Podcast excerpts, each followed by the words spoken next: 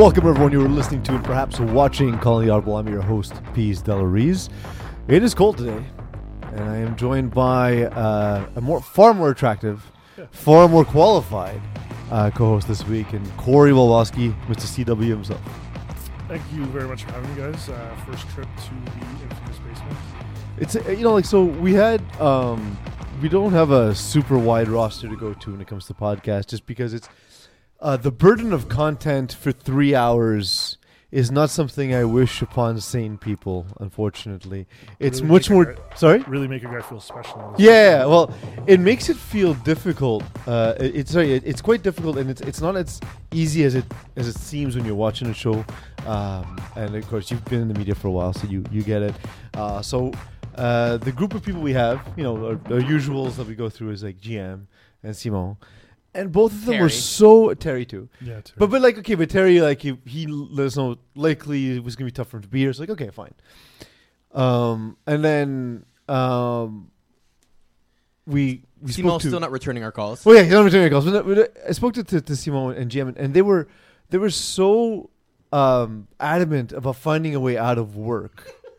like they're not two people who do less for their FPF paychecks than Simon and, and GM. And I'm including myself, and I really skate by. Like, I really skate by. I created a whole system where everyone writes articles for me.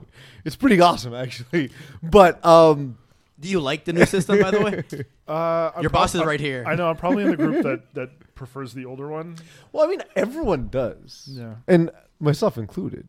It was it was the idea was to try and find solutions to other issues, and so we find those solutions those solutions that created other problems, which means we'll have to try something new in upcoming seasons. Uh, all that, uh, of course, will be uh, discussed over several alcoholic beverages uh, at the next FPF Media Barbecue.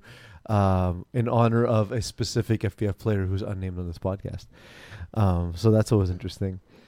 Um, Corey. So for those who are not aware, Corey's been on the staff now what, two or three years, about that time. Yeah, about three, maybe four. Uh, scorekeeper. Uh, you've written articles. You've now been on calling the audible. This is your first time around, right? This is my first time. nice, nice. Uh, well, uh, like in the case with uh, most other versions, I'll be as gentle as possible. I appreciate it. Um, He's lying. uh, but the thing, aside from that, um, we want to talk to people about you as well and like your your involvement. Um, so again, scorekeeping now on the podcast. You've done uh, finals broadcast as well. yeah, that's right. That's something that's pe- that, that's something specifically that people don't know uh, that it is it, that it is as challenging as it is. Um, especially when you're doing. Have you done play by play yet or just color? Just the color. Okay, just the color. The color is not so bad because you're just talking uh, football. But play by play, I remember my first time. I was like, "Bro, I was not ready for this." And then my favorite one was Simon was on one, and at one That point was he bad. he just stopped talking. It was myself. I think it was myself, Darren, and Simon. And then I turned uh, to Simon. and at Simon point. specifically asked to do play-by-play because Yeah, both you to try and. Darren were like, "No, no, we can do it." And he's like, Either "No, one of us I can want to do it, yeah. try." Like, okay. And he said, uh, at one point, there was just silence for a good like 20 seconds, which i- in play by play feels like an eternity. And so I, I turned to him and I said, "Well, Simo, this is where you speak. This is this is the area where you speak." So uh, we realized uh, then it was difficult. We realized, you know, doing calling the audible for as long as we've done it, uh, that asking people to join on the fly is difficult. Uh, but we appreciate that. So all that to say is, we super appreciate uh, your willingness to come on the show today. Uh, otherwise, me by myself for three hours is uh, just an insane asylum. Yeah, no, I appreciate it for sure. Honestly, uh, it's the one area that I haven't really dove into yet. Cool. Cool. So, uh, hey, it's going to be rocky, but uh, we'll try to have some fun. if it goes well, we'll fire someone else, pay them, pay you less than them, and increase my salary.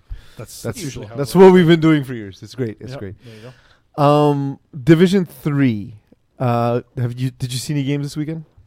Uh, yes, actually, I saw two last night. I saw. Uh, what did I see?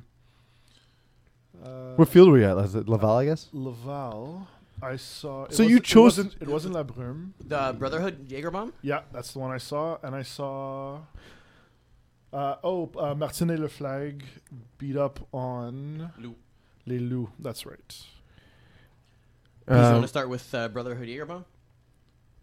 I have it on the screen for you. Ah, there we go. it makes it easier. Still getting used to the setup here a little bit. yeah, the, it's a little counterintuitive. I was trying to pull it up on my computer, but let's just work with this. Yeah. So, tell us about your observations of the game. You were there. I wasn't. Yeah, honestly, uh, it was a good game on uh, on both sides. I actually thought Jagerbomb was uh, going to complete the comeback. Um, the Brotherhood dropped a bunch of balls, uh, made Theo's life a little bit difficult. Um, but then Quasi just had uh, a couple of big plays that Jagerbomb never really recovered from. Um, the thing I've been saying about Brotherhood, and I say this about not just specifically Brotherhood, but teams like this who are very, very strong defenses, but have offenses that um, are capable but not dominant. Yeah, hit or miss. Um, do you think Brotherhood's defense will be enough to carry them through, or, or do you agree with me that at some point uh, in the playoffs they're going to ha- reach a game where they're going to have to score five times? No, I think they're going to have to reach a game to score five times. I think that uh, Simon Duchesne made a few mistakes. He threw two picks to Theo on, on balls up the middle. Mm-hmm. And I mean, that's something that you just can't do against Brotherhood. Um, but I think that uh, the the defense has been carrying them so far. Uh, we'll see if that continues, but I don't know that uh, that they can maybe win a championship game in Division Three. There's a lot of good teams. I am a little bit terrified for Yearbomb. This was game six of the season, so first game of the second half, and they lose it. So I don't know what's going But they on. were they did well for early half though. I- So yeah, yeah, but this is like uncharted territory. we don't know what happens from this point. aren't out. they supposed to go five and zero in the second half? of the Yeah. season? Isn't that their thing? Uh, yeah. Well, I mean the matchup the matchup there is tough. Um, I mean these are two of the best teams in the division, so this is the kind of game you And definitely they kept want up to see. against uh, They Brotherhood. did. Well, I mean, but like that does that doesn't surprise me. I would actually say that they controlled the game for the most part, Yeah. except for the big plays, the mistakes by Simon Duchesne. I, I've had these kind of games, but we actually had this conversation last week privately. But the kind of games where uh, you actually play well, but make two mistakes, like Yeah. one or two mistakes, and they cost you the game, and that's infuriating. That's something that I think Simon Duchesne is going to have uh, have trouble dealing with. Because again, like it's the, the three interceptions. Like other than that, like the completion percentage is very high. They look like they're moving the ball. Yeah, they were. Uh, they, you know, they, they did score the the, the three uh, the three passing touchdowns. I guess they they yeah yeah they, they only scored three touchdowns. So yeah, it's it. So and and on converts too. In Converge too, they were successful. So at every phase of the game, other than protecting the ball, they were they were effective. So uh, literally, you know, it feels like if he even throws one less interception, it's a game that can go the other way. Um, a game I caught part of was Easy Jake Oven taking on Pineapple Express. One thing I'd like to add too, Go. I th- I'm pretty sure it's only Simon Duchesne's second or third game of the season. So I think that even though Brotherhood made a few mistakes in the game, they're a little bit farther along in the chemistry. Back Yeah. from Texas. Exactly. So I think that uh, he'll only get better too and make fewer mistakes. So I think that this is a really good game that uh, Jagerbomb could learn from. Does uh, does Simon Duchesne seem like a steak guy? Who's not a steak guy? There are people. There are people like they say like Those yeah. people it's- are wrong. First of all, a there's there's vegans. No. I, I know. I That- agree, that's, I, that's a big part of it. I agree that no, but there are people who are just no. Uh, there are vegetarians, um, and Also I've no. also met people like I, I feel like this is kind of growing. I even work with a dude who's like this, who's like, yeah, steak's good, but like eh, you know, it's good. And I'm like, what do you mean? Like for me, uh, when I'm especially when I'm working on the road, one of the things I do is I have to go out and get myself a good steak. And that's it. That's the thing I do. And he's in te- he was in Texas. That's why I'm asking because they confuse barbecue with steaks. But that's okay. That's a, that's a whole other thing. Um, when when when I've met a growing contingent of people who are just like, yeah, steaks are fine, and I've never heard that like till recently. Usually, I've met people who love steaks or who are vegan or vegetarian. So that's that's uh, that's so, something. so a category in the middle does exist. yeah, it does apparently some nuance in the Are you more category. of a ribeye or like a filet mignon type? I'm of a definitely a filet mignon kind of person. I've become a filet mignon person because I'm terrible. Lean I'm, and I'm mean. getting old, and man, things affect my body in ways I could not predict in my twenties. Jesus. Yeah, I hear you.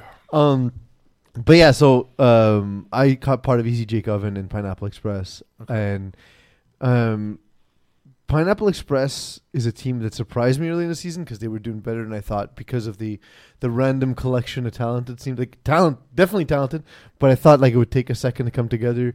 Uh, with Chris Olsen, was very much a, a rhythm passer, um, and then on the other side there's Easy Jake Oven. I thought this this team was going to hit the ground running, like just th- they have the best combination of things when you have high division experience and underrated low division talent. Langbert's good at doing that. Yeah, well, that's that's his thing, right? And that's I would say that's the entire reason he went to quarterback the process Yep. was who can I move To up to recruit. higher divisions, um, and and that's that kind of team, uh, and you see it across the board whether it's Kevin Smoot and Marty Freeman being the guys that we recognize, and guys, of course, will- you and I will recognize being you know plugged into the league, guys like Dondre Borden and Noah Groper, but these guys are studs who far outweigh their rating in FPF. Yeah, you of know what I mean?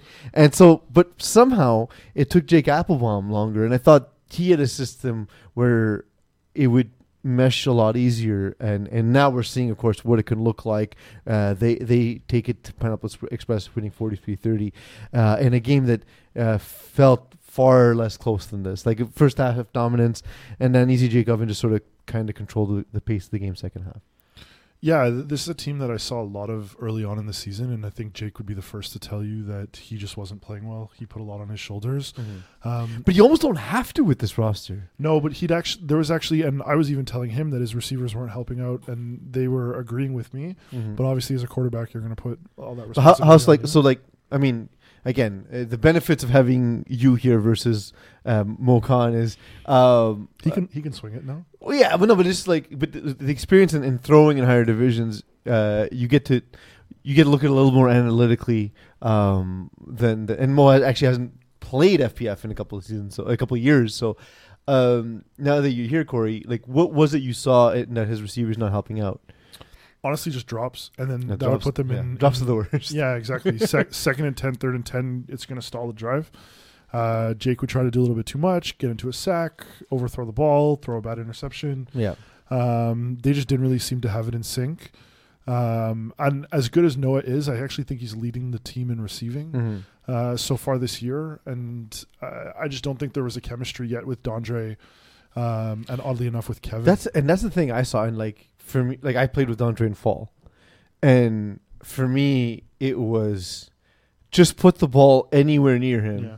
and he'll make a play, and when, and I've seen him on other teams where he doesn't put up numbers. And I was like what what don't they see that I saw so easily? But I'm happy to see him get involved uh and much more so but the, he also has I mean you, you're right um no actually it's AJ Rashkovan leading the team now in receptions but Okay. Noah Groper is up there but he actually has uh four, five receivers with 20 plus catches so far.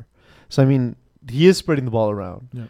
Um but yeah, it, it did uh, seem to definitely take a moment. What was the other game you said uh, Labrun? Uh, no, Lou and uh, Martinet Lefebvre. Oh, my mistake. So Lelou are new. Very new, very Um, raw. Does it show? Like Yeah. bad- yeah, yeah, yeah. yeah. They're they're they have a lot of very good athletes. Me, Leo, and Tara were talking about a few of the guys. I think Darren Wiltshire plays for Vanier. Um, they have another one. I think it's Jeff Carpentier, number five, um, who plays on the Lou. Who is like he can just turn it on at any time and and run the length of the field.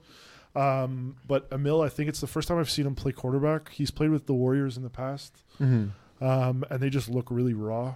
Um, I saw them play a couple weeks ago. That was my exact ob- observation. I, yeah. I saw them like warm up, and I was like, I don't even, I didn't recognize the jerseys or anything. So I walked up to Simon. They have like, really nice jerseys. Yeah, I was like, it's like, who are these guys? And Simon was like, oh, they're the new team from Div Three, Lelou. I'm like, oh, okay. I'm like, well, they look good. He's like, they're not. He's like, they they're talented, but they're not a good team. And um, when I saw the game, I was like, yeah, okay, I, I see what you mean. Like they just they they they they, they can move the ball down the field. Uh, but it's almost like they need deep strikes to score because they, they don't know how to move the ball methodically. They they make mistakes on defense. They blow coverage. They they don't know how to manage the game, and that they get down early and then start taking uh, chances. And and um, these are all these are all things. They're nuances that in, in FPF it takes you a little while to learn, regardless of of the talent. Um, Eagle, one quick thing before we move on to talk about Martin Laflag. Hmm. Uh, I if if we would have had a pro uh, a, a pre-show meeting, and by that I mean if I would have arrived more than forty seconds before the show started. After the show Yeah, started. exactly. that's that's Um, my count too. Yeah, whatever. um, had had I not uh, listen, man, my driver was late to drop me off. Okay, sorry about that. Jeez, First day on the job, I was here. Still your early. fault. it, it's his last day on the job. How's that? Um, Zero stars. but the thing, the thing that uh, we, I would have told you is that you need to tell uh, Antoine Meunier uh, a few minutes before that we're going that we're going to go to the call because he needs to get into a quiet area. Yes, I'm doing that right now. Yeah, I, I didn't. I I, just do it. I didn't have a chance to tell you before the show. By the way, we have Antoine because Meunier someone was late. Yeah, you already promoted that on Facebook. Anyway, so uh, Martin the Flag, I I didn't expect a ton from them heading into the season, but I liked watching them a lot. I Yeah, saw them twice far this season. Uh, they're a fun team to watch. Who would you compare them to? Uh, for people who are not as familiar with Martin the Flag, who, what kinds of teams would you compare them to in terms of like the style of play and so on? Uh, I th- I would compare them to uh, probably like a Vinny Guilano run Mm. offense I like that. with like a Chris Millard, uh, Marco Bertoldi type combination. Uh, William Marchand is probably one of the better players I've seen play Yeah. in person. Um, and then they have a few other guys. Justin Dion's really. I was gonna say Justin Dion is not even like a, a. There's games where he doesn't even feel like a central point of the offense. He's immensely talented. When Yeah. when they started, he was the guy who got all the action, and He didn't do a lot in this game, but I've seen games where he takes, Takes over, over, yeah. and Marchand's Yeah. more the decoy. but it, it, it feels like they they always have one guy who goes off each week, right? And, yeah, and it's it's one or the other, it's William Marchand or or Justin I think we have to name Guillaume Moranger too. yeah, Guillaume Ranger as well. he had two really nasty pick sixes in this game, um, and he just uh, both of them are on out routes. He jumped both of them, ran it back, made it look easy. Uh, I think they have a really, really well built roster. Yeah, absolutely. Uh, Greendale Human Beings edge out Game Changers, uh, a game between uh, two sort of the middle to lower pack uh, teams so far. Um, this is the first time Greendale Human Beings, in their inception in FPF, have, have faced adversity. They've, they're a team that kind of went under the radar slash played in a division too low for their talent for, for a long time. I feel like this is the right area for them, but um, they're kind of struggling a little, and I think that's okay. I think that's all right. Yeah, I agree. Um, I've never seen them actually have more than six people show up to a game, but they, always seem don't. to have exactly six. Um, I think it's also like their team identity almost. Like Yeah, they but like it- running I- with their crew. You I know? agree. But the whole the whole two and a half Dan's tr- family tree had been that for a long time. Is I remember the original two and a half Dan's had six players on the roster. Period. Oh wow. Be, and they were like, well, we all want to play both ways. So the only way the only way we can do that is if we're only six people. Um, expensive seasons to do it that way. Yes. but yeah, that that's kind of that's kind of the way. And now, of course, we see uh, in the case here with uh, Greendale Human Beings, they have more more than the roster, but they have you know uh, Shaq has only played three games, Joey Taylor's only played four games, so kind of curious about what who they roll out come playoff time. Um, I don't think it matters. They, I mean, they run through three people, and Joltapov I think is really underrated. mhm. Uh, and then it just goes to either Brandon or Zach for the most part. Uh, so well, I, it's so the Joey Taylor offense is numbered one to five. So when you're the five, it's a rough life. Uh, when you're the snapper or the one, it's a good time. Yeah, there you go. Um, and so uh, I mean, you know, Danny Aylward's kind of evolved from from running just Joey's system, but it's based off of Joey's system. So um, we are seeing that that that's uh, the bulk of it. That said, uh, I've seen Danny Aylward play through entire fall seasons where uh, Brandon Aylward and um, and uh, Alex Joltapov have like 95% of the offense. So it's Yeah. you see a game like this where uh, he almost has no choice but to involve like Kendall Myers. Like, how do you have Kendall Myers on the team and not involve him in the offense? Right? Like, he's he's a legitimate Division One, Division Two caliber receiver. He takes the ball deep. He takes the top off the defense. Yeah. There's a rhyme that fits in here somewhere. It's. Okay. Okay. You don't That was know the reference? DJC Steve Porter? It's Okay. the yeah. Sorry. It Randy was, Moss song. Right over my Yes, head. I know, but th- come on, like when I look at you, I don't think Randy Moss or rap or a song But from when I ten say years Kendall ago. Myers, I do think Randy Moss. Yes, yes, fair, fair. Um, it's just because it was you saying it, Eagle. Uh, and then on the other side, game changers are kind of that team where they have seen struggles and they've seen they, they've seen good times, they've seen lean times. Um, where where like when you look at this version of the team, um, how do you feel they fit into Division Three? Uh, for game changers, Yeah. um, I don't know. It wasn't too long where I think we played them in the playoffs in Division Four uh, with an old Bandits team, and they were they were really solid. I know Anton's played in higher divisions too, so he has some experience. Um, but I'm a little bit surprised. They had a really good team. Panetta's a, a dominant player.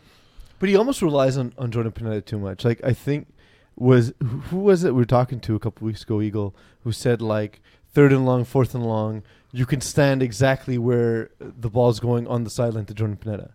And and Anton Sakis will go there no matter what. Yeah, no, and, and I mean he has double the amount of catches as the next person on the list, right? Yeah. So it's it's you're 100 percent correct. Um, so that's why it, it becomes predictable, and I think as you climb the ladder, and something I'm learning too is you have to just get less and less predictable because Mm. you might start off a game strong and do a few things that are comfortable to you, but then teams will catch on extremely quickly, I've I've You- learned that the hard way Yes. Division Four this year. and you My to God. ha- you almost need to have two game plans Yeah. just to be able to succeed in the higher divisions. And I don't know that game changers. Oh, do. that's the, and that's the thing. Like we've talked about this uh, for a while now. Is FPF is improving across divisions, and so like you would have said that about Division One and Two five or six years ago, whereas now you're saying it about teams as low as Division Four and Five. I know it's in three, but but like you're uh, you know we um, we're talking about that in all divisions across FPF. Um, we're going to talk to you about your team specifically because we have you here in studio. But before that, we're going to cut to Division Six quickly. Uh, talk to Antoine Meunier of Trailer Park Boys, uh, and we'll talk to him about his team and about what he's doing tonight. There you go. Yeah, What The- is he doing tonight? Do you know? Is that I a do know. spoiler? It's a spoiler. Hello. Hey Antoine, how's it going? I'm doing good. You? I'm doing very well, doing very well. Uh, it's Pease here. I'm with Corey and Eagle from Calling the Audible. Thanks, uh, thanks for joining us, and welcome to the show. Yes, welcome. Thank you, thank you. Like, give me, give me just one, give me just one moment, please. I'll just get out of the noise here. No problem. He's at an orgy.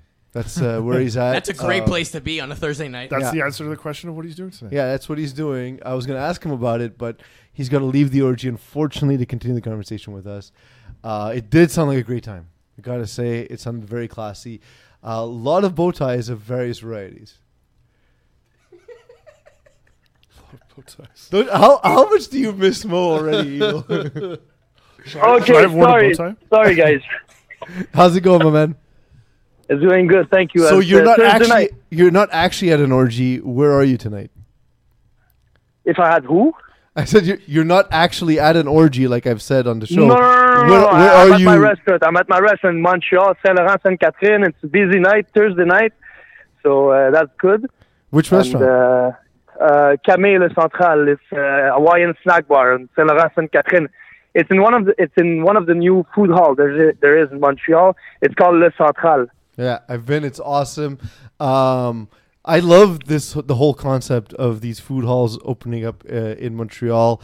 It's a, it's a really fun experience, and uh, unfortunately, most of them open up in wintertime. But I'm excited to see uh, how it'll be uh, in the summer, Antoine. Um, I have a question for you actually. Before we get into to flag football stuff, we might not Yeah. even get into flag football stuff because I, I'm more interested by, by this other stuff. But um, about five years ago, I went to uh, Hawaii with my now wife. It was our first vacation together, um, it- which is really shitty because then where do you go from there, right? But that was the first time I tried poke.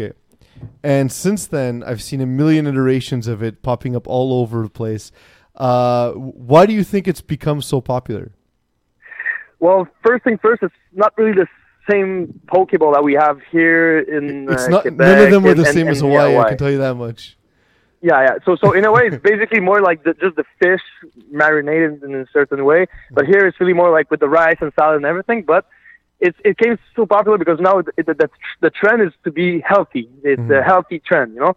So uh, me, I, we're I'm competing with like 20 restaurants in here, and uh, I'm doing really good compared to the others, even if it's winter, because I I think that poke bowls are really better as a summer meal. Like uh, when Mhm. when it's hot, you know, you want something fresh, Fresh, something yeah. uh, something uh, healthy, fresh, and it's not too uh, heavy, you know. Yeah. But uh, so far so good, and uh, yeah, like you said, I can't wait for uh, for this summer. For sure, for sure. I, I, I'm excited. I mean, for me, it's not competition because when I go to those places, I, I hit up as many spots in one night as possible, and uh, I try and, and I try and get a sampling of uh, of the of as much of food hall as possible. Well, you should you should come on you should come on Saturday then, because on Saturday it's uh, La Foire Gourmande. It's called. It's for Montréal en Lumière. It's this and Friday. Uh, yeah, it's no no this Saturday. This oh, this Saturday. Saturday. Yes, yes, and uh, every all the restaurants that uh, are open here are gonna have meals for five dollars and ten dollars. So it's you can like basically try everything for five bucks. So you bring fifty bucks, you try ten restaurants. Basically, that's it. I do gotta I do gotta try and convince my wife to let me let us uh, go out before uh, before we go on vacation, but we'll see how that goes. But definitely for those listening, do check it out. Uh, I guarantee it will be awesome. Uh, Antoine, how are you finding your season so far uh, with Trailer Park Boys? So far, so good. That's we, we had a lot of uh, different uh, player in our team since like the five past season. I think it's, it's been five seasons now. I think, and uh, I mean, we had the first the first season was actually the the, the hardest one. Like, no doubt, no doubt. We Mhm. went like I think we went like one win, one tie, and like eight loss. Uh, that was a bit rough. Then we changed a bit. I started QB the second season, and I never played QB in my life, so that was like a a big uh, a, big, a big challenge for me. Mm-hmm. And uh, but so far so good. I mean, I play with two of my brothers, and all the people in my team are my friends. So I, every time we go, we we show up.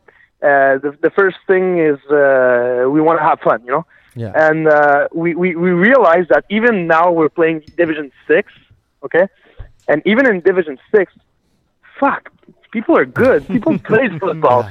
People played football. I mean, we're we're there, and like no, like we have like one player that plays football for more than two years in our team. Okay, basically, we're just we're just like big fans. We watch NFL. That's it. But like every game we show up and we're like, we're in Division Six. Let's take it easy. But no, you can't take it easy. Division even Division Six. Sometimes you face you face some players that are actually fucking good. Um, yeah, no, that's that's uh, and it's something we even just mentioned here is uh, the growing level of talent across divisions, um, and for for people like I remember I started FPF in 2011, and I say all the time I wish I would have played quarterback uh, back then, and I wish I would have had the knowledge that I have now because it it it was already a, a hard league to play in, but it, it isn't what it is now. What have you learned from your first season till now, uh, having played the quarterback position? Uh, to handle the stress because every every, every game and to, to handle your teammates. That's the that's the hardest part because everybody everybody wants the ball. Okay, Everyone's that's open. Like everyone's open. Yeah, everyone. You, you throw the ball. Everybody was open beside that person. So so so so so so the thing is, uh, me what I try to do because you know we're Division Six. We're we're there to have fun. So I try to pass the more I can to everyone. You know. So, but what I learned is uh, don't check the points, man. Don't check the points. Yeah, that's true. That's true. Um, Second half, second half is always my worst half. That's for sure.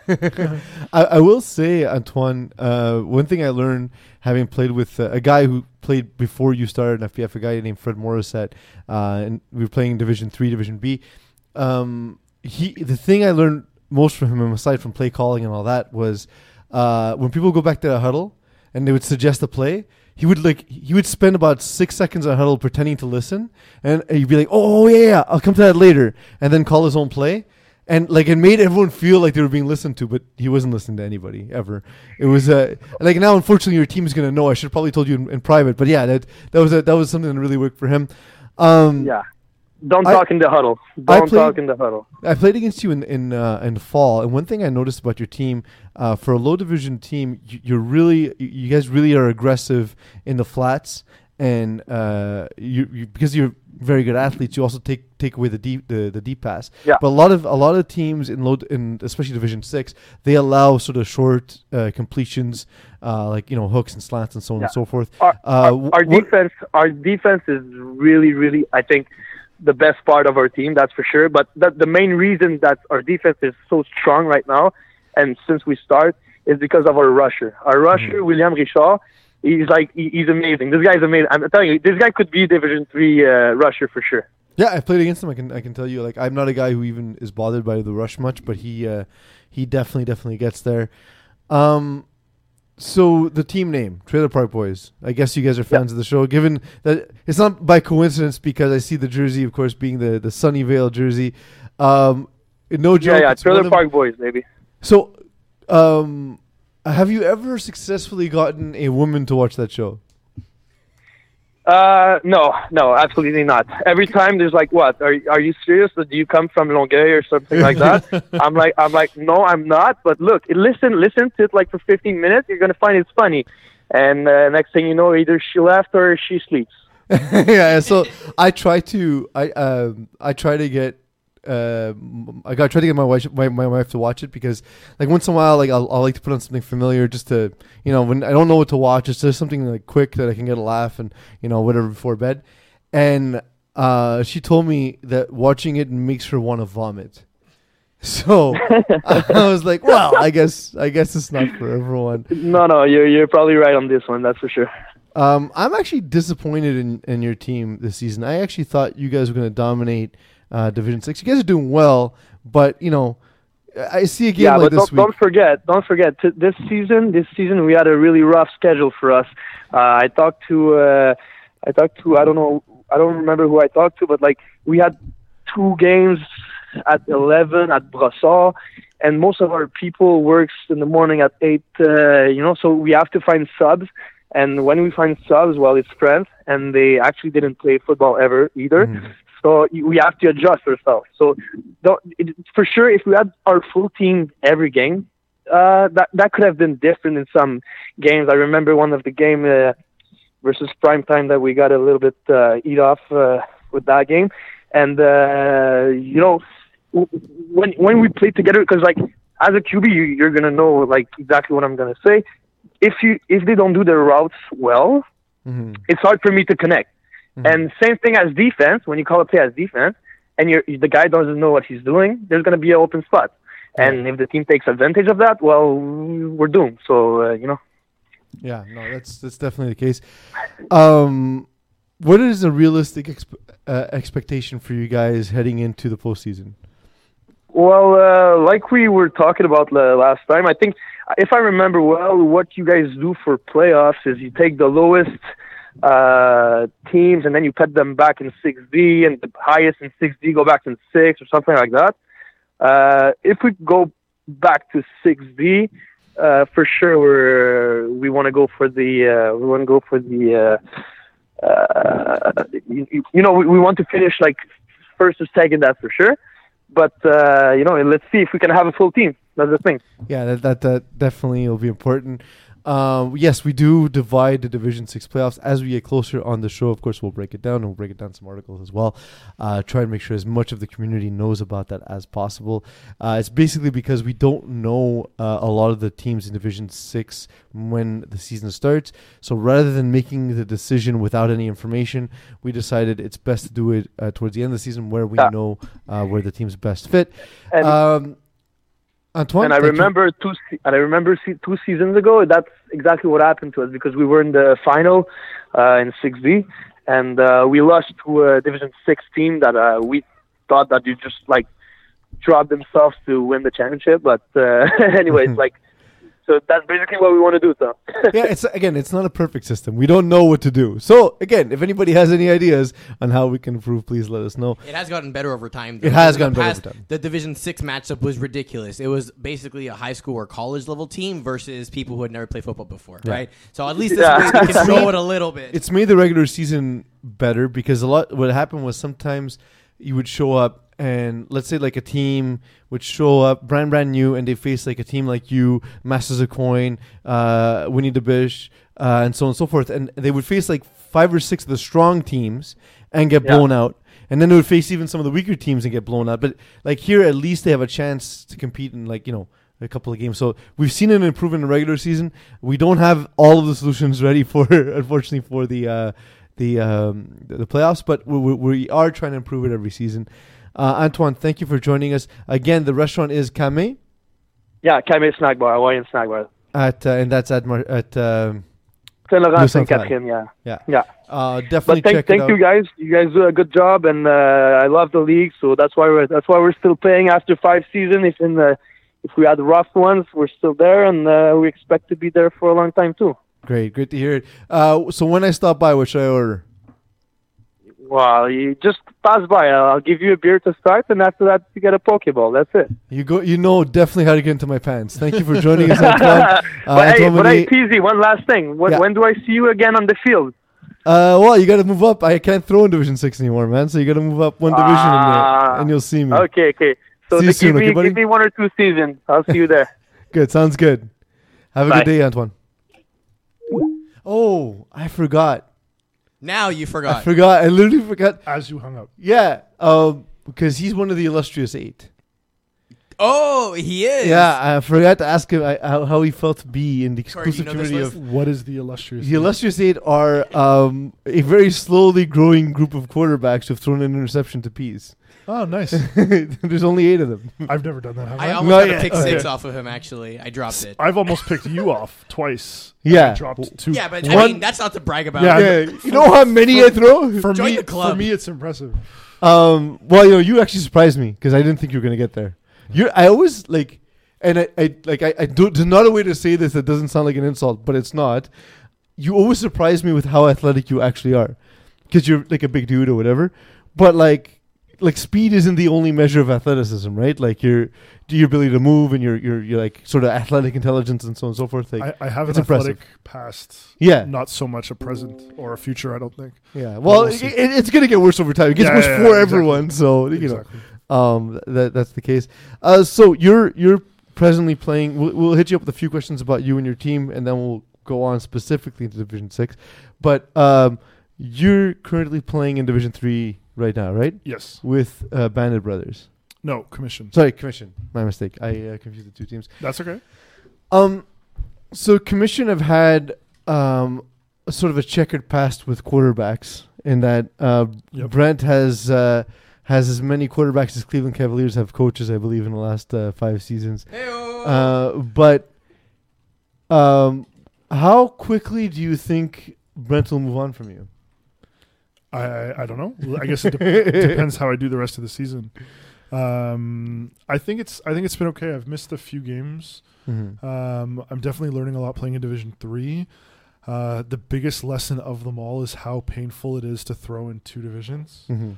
Um, and Like the- physically painful? physically painful. Um, it's it's been a, a strange recovery process throughout the week and doing weird stretches at work throughout the week and try to ice my arm some nights and so it's that's probably been the biggest lesson so far. I've had most of my games on one night back to back, so it's kind of been okay. Where this week I played on Sunday, uh, sorry, I played on Monday and Wednesday, Yeah. and I was sitting on the couch after the game, and I was like, "Why does my neck hurt?" Yeah. Like, and and just like I guess I must have done something weird, and and your body isn't fully recovered. It's a good point, actually. I've I've always had a little bit in the shoulder, but for the first time this week I felt it more in like my elbow and I'm just like, "Oh my god, this is new." I used to, I I, I changed a little bit of how I throw because I used to get a weird elbow pain. Yeah. Yeah, yeah, that's uh, definitely a case. Uh, the the commission are a team that are notorious for having a giant roster with different guys who don't show up to games. Um, have you found it tough to get any level of consistency given sort of that nature on the team? And the, yourself having missed games as well. Yeah, so I've I've kind of fell into that trap too a little bit. I've had to travel and, and do different things, so I've missed two games now. Um, I I honestly don't think that that's the case this year. Uh, so we have a really solid top trio. Well, actually more than that, but uh, Samir, Keyshawn, Hassani have been really reliable go-to guys for me. Uh, ben McMahon has been a pleasant surprise. Uh, the person I'm most impressed with, who doesn't look like much, but who's probably been my favorite target, is Kevin Donnett. I play with Kevin Division Five. He's And, amazing, Yeah, so and he's, the best person to have in a huddle. yeah, exactly. And so he's been he's been a pleasure to play with. I'd love to play with him even going forward. I'd love to even play with a lot of the guys on on commission. Um, but it hasn't been the case where I'm like playing with new receivers every week. It's it's mostly been those guys. And I think we build a pretty good rapport. Uh, if anything, the mistakes that have occurred in the games that we've lost together are like completely on me. I have no complaints with the guys that I'm playing with. Well, yeah, no, definitely case. I'm happy to see uh, you guys doing well, and and hopefully best to, best to commission for the rest of the season. Um, Division six. What did you catch? Division six. Uh, so I saw what could have been. I seem to see them every week. Uh, my boy Edner always finds a way to score keep their game. Mm-hmm. Um, I always enjoy hearing about his comments after the game uh, because he's always so surprised how they're in Division Six, and they look like a yeah exactly they look like a well polished team. So they were actually down, I think, by two scores in this game. And the first thing Edner said to me was, "Man, they it's probably the worst game I've ever seen them play, and they still found a way to win." Um, so I mean, they're just they have they have a few studs on their team, and I, I, they won't stay in six for very long. Um, Well, so- it's a, again, it's a team. So we have we have specific criteria that place you in Division 6D. So if you uh, if you're a team that doesn't have three f- sort of familiar faces in FPF, you have to go to sixty. you go you go you go to 6D. Or if you're uh, a team that struggled in Division Six, you sort of get relegated down. Um, and then um, similarly, I think that's the only two criteria. If I'm unless I'm forgetting one. I will say though that of the four teams that are still perfect in 6D, so that's Trojans, Tropic Thunder, What Could Have Beens, and Les Studs, they all have played the weakest opponents in Division 6D. So their average opponent win rate is 444. So that's the worst. Yeah. Effectively, the best Well, th- teams but that on said paper they- have played the worst teams on paper. They just played seventh rounders who I think they went the first three weeks of the season without allowing a point. So um, definitely, um, definitely an impressive win. Uh, but we'll see. They- They're going to get both of these teams will get pushed up into Division But Six. I think that proves even more that that's really the only matchup they've won that is potentially eligible, which means the rest of their schedule was a cakewalk. Yeah. Right? Like a real cakewalk at that point. I, I would say, I mean, they passed the eye test to seem like if I was just watching that side Mhm. of the field and not looking at their opponent. I would think that they were in Division Four or Five. Okay. They have players that could easily fit into other rosters depending on the experience of the quarterback um, and things like that. And to me, that's the But biggest. like, change. given that, given so, given the inexperience though, because like talent notwithstanding, given the inexperience in FPF, do you think they'll do well in um, the playoffs where they're going to be facing Division Six teams? Uh, I think so. I think this is a team that they might even have some success. Finish seven, three, eight, and two in Division Five. Okay. Um, with the talent that they have. Sean Brown looks very good. He's a mobile quarterback. Uh, so it's it's more of just him learning the game a little bit. Mhm. Uh, some people it takes five games, some it takes thirty. Um, but I think they're definitely trending more towards the five game uh, total. Yeah. Um, I caught uh, Suicide Squad and Kings of the North. Um, Kings of the North were a team we were very excited by early, and uh, they've since fallen off. Uh, Danny Ostiguy uh, seems like he's the full time replacement now for Phil Osan at quarterback. I hate mid, middle of the season changes to quarterback position because you, you learn so much game to game as quarterback, and Yeah. if Phil Osan has any hope of playing quarterback, he definitely would have benefited from uh, playing at the season. Uh, that said, maybe Danny Ostiguy is the guy for this team in future seasons, in which case he needs the reps. Uh, but on the other side, Alex Noel um, looked good. And the thing with Alex Noel is you see one attempt for seven yards, one running attempt for seven yards. And we know how fast Alex Noel is Yeah. but it's his ability to buy time that that's kind of special and he's making a concentrated effort to be sort of a a pocket or kind of pocket passer and that he'll move in the backfield but he's still trying to pass the ball first um, and I mean he has he has a, a pretty good group around him so like a guy like Alexander St. I know is not as well known as a guy as like Gab Wiseman but he's very talented and, and we see in this game uh, he, he gets the two scores um, so so he definitely has his targets he likes to go to, and the team the way the way I the way I noticed is the playbook's simple. It's not something that's uh, revolutionary, but it's executed very well, and, and it's just Alex Noel's experience and his ability because he's mainly a defensive player. He kind of has that ability to um, Understand the defense. understand what the defense is trying to do and and uses that in a way to uh, attack the defense. Did you catch any? Sorry. In case our viewers are confused, this is a game from the past week, which we did not get to cover. This week, uh, Kings of the North actually played Wolfpack, and Wolfpack Ah. uh, had a forfeit uh, on this one over here. So the 60 so, nothing uh, result. yeah, it's been a rough week for me, guys. oh yeah, it's been a rough week for me. Um, but yeah, I was there for that game. It, now that now that you pointed out, it does seem like it's been a while. um, d- did any uh, Division Six D games catch your catch your attention? Um, We got a forfeit, unfortunately. we had multiple forfeits this week. I don't know what's going on, but yeah, there was there was quite a few like league wide, but uh, uh, Zone Six Ballers reached out to me before the game to their credit, but it was kind of last minute, and we're not able It's to a make the midterm game. week so for a lot of people. So I mean, I guess. wow, I, I miss those times. Yeah. do you? Do you really? I, yeah, I do. to be honest, the types of problems you have when you're a student are far easier to mitigate when, than the problems you have later on in life. So yeah, definitely, definitely miss that yeah, the, by comparison. the the extra work trumps the responsibility any day. Um, I saw a little bit of Inglorious Bastards and Killer Rays. They were on the other field in Saint Laurent uh, on Monday. Um, this was an interesting one. It looked like one of the guys on, I want to say Killer Rays. Uh, no, it might have been Inglorious Bastards. Uh, dislocated their shoulder, Ah, That's fun. and it seemed for a moment that they wanted to just throw the game and say, "Okay, never mind, like we're done." Um, I, they're younger guys too, from what I remember, um, and they were like calling parents and stuff like that. And Was it like a nasty collision or just No, like uh, landed he bad? hit the ground awkwardly. yeah, Um, I've done that.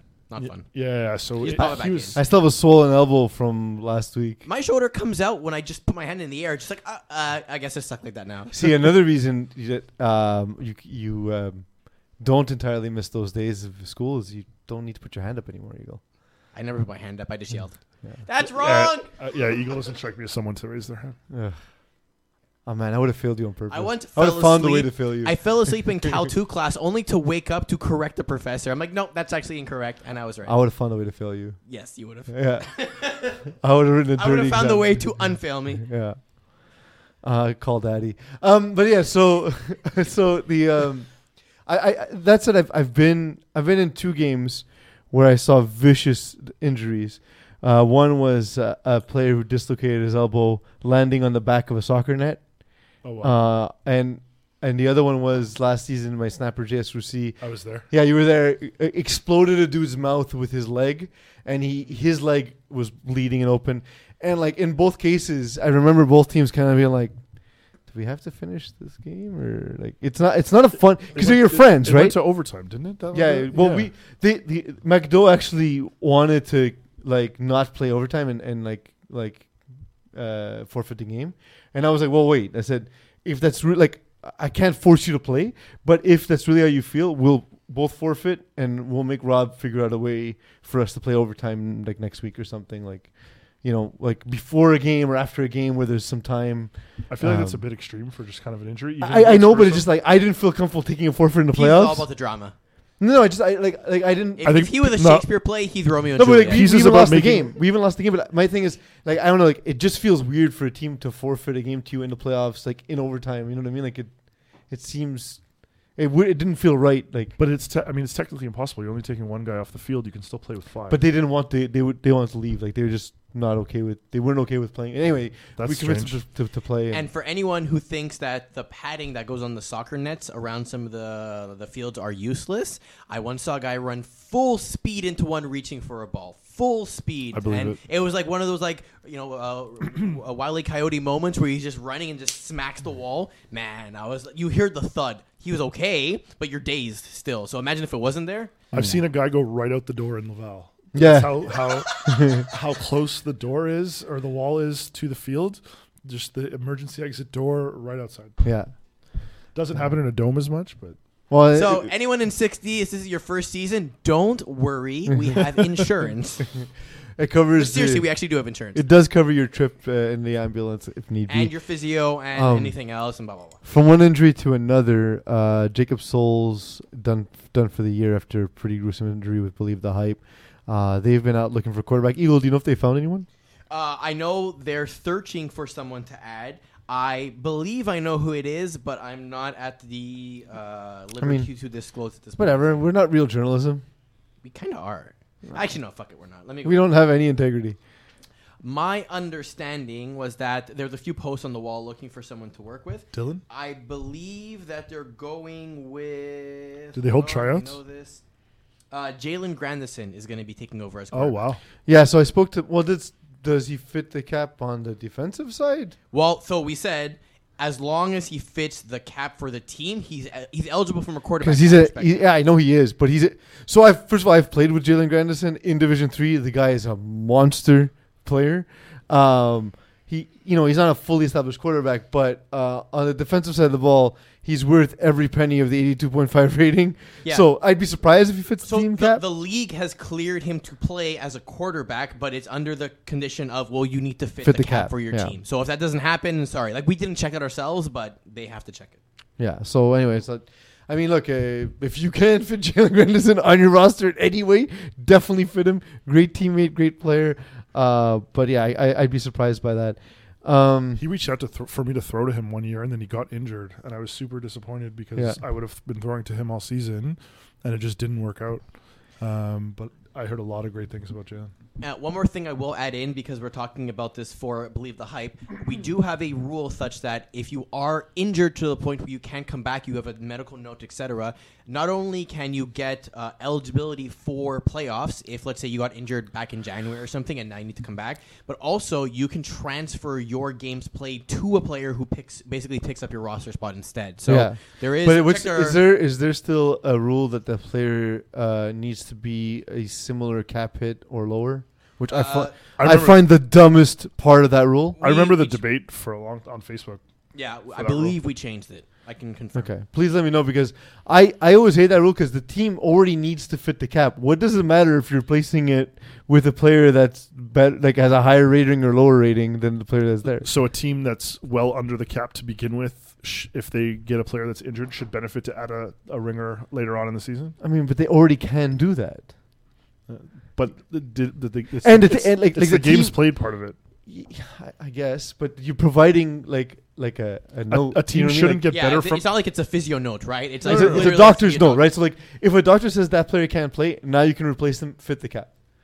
And also, like that's like saying so. Like, if if a guy in Division Three who's rated like let's say 80-80, and then there's a guy who we know is a stud playing in Division Five and Six, who just doesn't have a high rating, that's okay, even though you've Yeah, still yeah. stacked your roster. Like, like let's Well, I not mean, if you're- pretend the if you're cap gonna is, br- if you're a bring perfect the- system. Right. If you're going to bring the whole rating system into into the th- conversation, then I think that yeah, your point Yeah. is valid. Yeah, I think we've removed that restriction, but I'll, I can confirm. Um, Shambles a team both you and I like, and we're familiar with a lot of the players. Why do you think Jonathan Perez is st- struggling uh, this season uh, with them in Division Six, where he's doing well in Division Five? Uh, I think it's just I th- with the his Division Five team. Um, I mean, you, he has a little bit better of a support cast, so guys can kind of bail him out from being a new quarterback. Noah Groper's a beast on that team. so- Yeah, He is. He's amazing. Well, he's amazing in Well, every I played division. him this week. Three t- three touchdowns, 140 yards or whatever. how many was. teams is Noah on? Is that third now? Three, yeah. Three. three, four, and five. I believe yeah, so, I yeah. played against him in five. I played against him in three and There four. we go. So Wait, easy Jake, four, five, six. easy Jake. Three, four, five. Yeah, three, four, five. Because then Jonathan throws with him in five. Allow me to confirm. No, no, no. It's it's three, four, five. Because easy Jake. Okay, I half see what a- you're saying. Sorry, I'm half not- a star. I misunderstood. I thought Eagle Eagle. was saying he, he was on this roster as well. My mistake. So I think as a quarterback, You're saying not having a player of that right? caliber. Like okay, like I'm having a good season this year in Division Four, but that's largely in part of my support cast. And I think Jonathan's experiencing the same kind of thing where the support cast is helping him elevate his Mhm. play. Um, it's tougher when guys are having a little bit more trouble getting open, uh, running routes a little bit uh, uh, not as well, and and so that I think has the biggest impact on on JP. Um, that's fair. Uh, Tanka Vertua's season's been up and down. Up and down. Um, they had early succe- early season success, mid season struggles, and a surprise win against Masters of Coin. Uh, they also had a competitive loss just last week to uh, Winnie the Bish. What can we make of this group? They're not doing it right. Tanking means losing. I know. games. So they don't understand. I mean, they're they're under 500. It's not they're they're on the right start. Um, I mean, they have some FPF vets. Uh, I it's it's tough to say. I mean, uh, Rockman's solid. AJ's dominating Division Three, like we talked about. So they definitely have the tools there to be able to to succeed.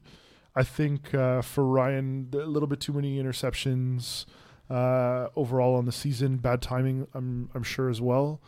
Uh, so I mean, they'll they'll definitely be, get better, but uh, for now, it's it's not perfect. They got to bring some veteran coaching back with uh, big bad Barry Raskovan to sit on Yes. the, the sidelines and help him out. Does he make it to all the games like he does in? I Division forgot I about haven't that. seen him in a while. I've seen him. I forgot about that. Um, I, and I thought you were going to talk about you and Pease's short career as coaches. well, we're still. Hey, we I didn't coach. I didn't show up for the oh and nothing teams and basically Yes. be like, Like, here's some uh, very basic that's- things. That's that's coaching, right? Yeah. That's the hardest kind of coaching. It works. It works. It's Most actually of the, the easiest kind of coaching. It's because it's like here's three things that can help you just not hate your life every time you play FPF. Um, so there's a group of teams in Division 6D that are below 500.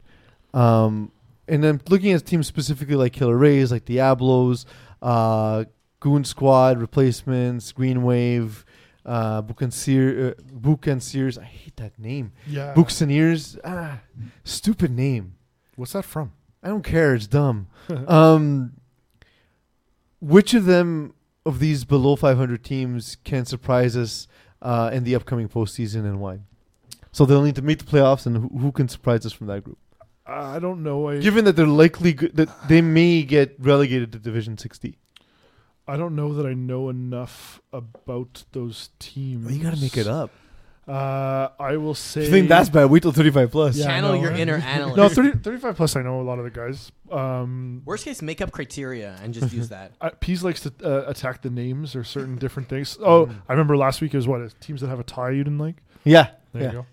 Um, There's so logic there. I mean, here for the beer, they're there for the right reasons. So hopefully they can, uh, if they can have. No, but specifically success. like the teams like 3 and 4, 2 and 4, like the ones Oh, okay, the ones like that actually have a chance. close to making the playoffs.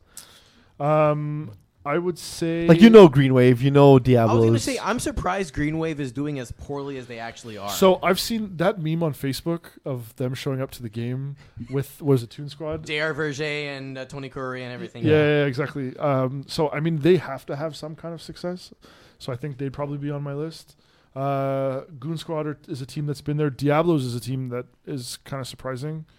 Uh, I mean, they have a ton of experience. I know Francois Martin is not throwing, but um, I wouldn't be surprised if they find a way to turn it uh, turn it around. Sometimes you just need a spark. Um, Stiffy Arm has lost to Tropic Thunder and Trojans. Did we uh, anoint false kings early on in the season, or uh, are, or or are they truly one of the better teams at They're sixty? are, they are lower down there pretty much. Yeah, 463 average win rate. and and they lost their two games against the the better teams. So like, Yeah. Like, So uh, do you think uh, that they're actually a team that's that's truly competitive, or are they they just taking advantage? Like, are they beating good bad teams and losing to good teams? Yeah, I think so, and I think that just shows uh, Kalela's uh, inexperience at quarterback. He's a really old friend of mine that I didn't even know was playing FPF. So this, I found out that this is a work team of his. Oh, that's cool. Um, that's where like guys like Castile come into the play, and and so they have guys that that can do really well. Um, he's just gonna have games where he's gonna get surprised by the defense, and and just not look good out there. Mhm. I, I think, and he'd probably tell you that too. Uh, so I, I think when they run into teams that are a little bit more experienced, but maybe not as talented as them, they'll struggle a little bit. Yeah, absolutely. Uh, Corey, first uh, hours in the books. There you go. We got another two. You got to put up with me for another two hours. I only signed up for one though. Yeah, no, no, no. You're here the whole night. You're here the whole night. Unfortunately, Eagle, who who do we got lined up in the interview for the uh, second segment? Uh, well, I wanted to test Corey. Do you know anything about Brazilian folklore? I do not. Absolutely nothing. So if I were to tell you about the Mapinguari, you would not know who that is. No idea. Is that Bacalani's nickname? Yeah, the Brazilian Mapinguari. Because I, for for years, it said he is my favorite Brazilian FPF player. He is, Is, not he the only one you know? He's not Brazilian, Oh, okay. so I don't know any. Uh, but if you are a Brazilian FPF player, please let us know. You'll become my second favorite. Hour two ahead after this.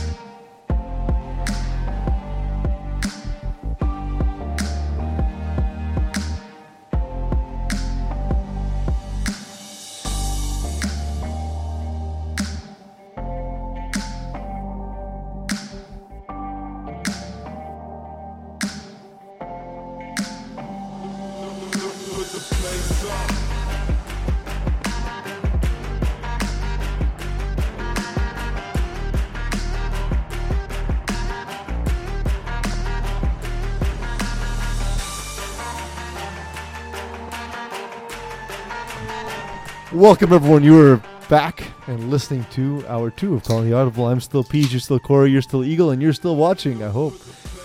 I have not transformed. You have not I was promised the transformation. I know. Eagle, what division are we in? I was promised what are we lot of talking things about? to come here last minute. We're going to be doing. Hey, you got you got a drink that's true. of a potentially alcoholic variety. You even have a Potentially. variety to choose from. Yeah, it- a lot of options. I, I, but yeah, I can't, uh, I can't say I'm Producer disappointed. produces. Seriously. Uh, By the way, you got me the right format of coffee. Like this is the exact amount of coffee I needed to be able to do a show tonight. Uh, McDonald's not a sponsor because you're slacking. Pay us. Pay us. Pay peas. Okay, there, uh, Kawhi Leonard. Hey man. Moving the Gatorade out of the way. Yeah, I, I'm, I I specifically after take a sip, move it off screen because they're not paying for it. Uh, so this hour we got Division 5A, 5B. We're going to cover uh, the co-ed divisions. We'll look at the women's division. And like we mentioned before break, we'll be interviewing uh, Alexander Bacalani um, for his insights in terms of how this season's going. Cool. You you've seen Alex play, right? uh, yeah, I have. I played against him too. He's one of my favorite dudes in FPF. I I agree. really like him. I agree. I've never seen a more dynamic duo that's exact opposite of uh, Alex and Ryan Carew. What do you mean? Alex probably far more humble, Yeah. whereas Ryan is a blast, but far less humble. And then like like career accomplishments so far in FPF. One's got all these awards, Yes. and Ryan Kroof's still learning. But I mean, I mean, Alex wouldn't get the awards without Ryan too. Yeah, so yeah, he yeah. definitely gets a lot of credit. And uh, Ryan's now transitioned into a receiver with Jagerbomb. well, but like Ryan's like physically like Oh, yeah, physically gifted, right? So like it doesn't surprise me that he's a he's a very good receiver as well. Yeah. Um, in division in Division Three. Um, what games caught your eye in Division Five? Uh, let me take a look. Uh, can we pull up the calendar? Uh, Yeah, sure, Eagle, please. problem. I opened the wrong tab because I got fat fingers. It's okay, guys. I, I I feel like I live at the field recently, so it's kind of hard to always uh, remember exactly. Uh, did I catch any Division Five games? This is 5A, so maybe maybe not. Tough Lungs Laval yesterday. Uh, that one was on the other field. Um, tough Lungs are always fun. I really like. I think his name's Olivier. Mm-hmm. Um, Olivier Dolbez. yeah, he's always uh, he always does really well. Um, I think Tough Lungs just had kind of the more experience here. Lerner's a solid QB, um, and they just kind of outmatched uh, Rancers. Um, I mean, I know that's not very in-depth analysis, but uh, Oh, I didn't know what it was. I just saw spilling all over the, the board. yeah, yeah, there's water everywhere. Jesus. Um, but uh, I, I I caught glimpses of it. Uh, Lerner was able to kind of march down the field. He made a few mistakes, Mhm. but other than that, uh, he didn't have too many incompletions. And uh, I think Tough Lungs were just a better team in this one. I'm liking what I see out of Tough Lungs, and that for years it was um, Matthew Lerner just chucking it up to his brother. And yes, Justin Lerner is amazing, so he makes ridiculous catches. Yeah. But like to see four touchdowns across the board, to see three different receivers with six catches, uh, that's how you develop as a quarterback. So yeah, he, he's not perfect. He's going to make mistakes. He doesn't have a rocket, but um, he's he's learned and, and, and created a system where, where he can be successful. And like I, I'm kind of surprised because the, the the raw talent on Rancers is nasty. Uh, but they were missing their quarterback in this game. They were they were missing Jeremy Ledoux, uh, who normally throws four Rancers. Uh, we see uh, Guillaume Danger uh, or Guillaume da- Dagger, sorry, gave it a give it a run. Uh, Phil Onchill threw one pass for a touchdown, but that's because Phil Onchill's a monster. I was surprised Ricardo DeRosier didn't get more involved too in this game. I well, mean, but like when you don't have your quarterback, right? Like that's because again, like, but man, you just gotta chuck it up and because the the receiving core having Phil Onchill and and uh, and uh, you know Razier is absolutely insane, Yeah, right? Like, exactly. for this division especially. So, um, yeah, definitely throw it in their direction, let them make plays. Uh, but tough lungs uh, earned the, the victory there. Um, I got a, a message about this game, Eagle. The score is potentially wrong. I'll forward it to you uh, later. Uh, K Squad beat uh, GLC. That the uh, I think it's been corrected. Isn't it the the, the one that was 34-32 originally? I don't remember. Yeah, I remember reading this. I think this is right. We did ch- verify Okay. with this working. Yeah, I agree. I think that's correct. Okay. Let Um, me check the thread. but yeah, um, I, I'm not in that that chat. You shouldn't How- be. I don't want to be in it, but sorry. You're complaining about not being in a group chat? No, no, I, I don't want it. I'm just saying. I'm, I'm, I'm, I'm stating it as a matter of fact that it's uh, one of the only groups in FPF I'm not involved with and Yeah. have no interest in being part of I've- because I've, now joined another one. my God, it- we have so many different group chats. It's, Yes. it's insane. Uh, and my brother's involved in so many of them, and he gets angry because he has no patience. But anyway, that's a story for another day. Uh, but K Squad won this game. Um, it surprised me to be honest because um, Emil Plant's kind of an up and down quarterback, and he faced off against GLC, He was immensely talented. Hyman Long got picked off three times. That's not something you say often. No. Uh, but they K Squad legitimately confused them at times. Um, and then like late in the game, Hyman Long uh, sort of found his footing and was throwing up passes to his very talented receivers. Um, Kevin Lubin had a great game. Uh, Mendy Carter of course, is you know he's never not going to have a good game. Uh, just immensely, immensely talented. Uh, the game actually wasn't even as close as it looks. K Squad had a two-score lead. GLC uh, scored, and K Squad even just gave them the two points. They conceded two points to end the game. Um, and game was done with five plays, five plays remaining. They just called it, or four plays remaining. They just called it. Not even. Yeah. But But the, there's no benefit to to play those plays for K Squad, so they did. yeah. Fair enough. Uh, but yeah, it was a great performance by Emil Plant. Uh, It wasn't this game. It was the Buffalo Wild Wings game. so yeah, but it was. But So, it was still a 40-32 was the Yeah, correct yes. score. so Kevin Lubin messaged me about the. It was it had to do with the points against. Um, I'll I'll I'll forward you the message when when we're off the show, Eagle. Um, Um, just so yeah, I, I'm not too sure what the score.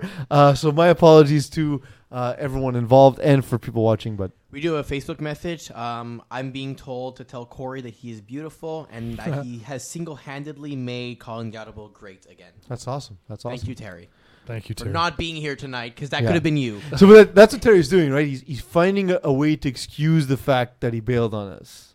He's, So- he's just trying to hype it up so he doesn't have to. Put it Doesn't potentially have to be participate here. anymore. Exactly, exactly. Yeah. Well, Terry, it sucks for you because you're subbing for me next week and potentially the week after.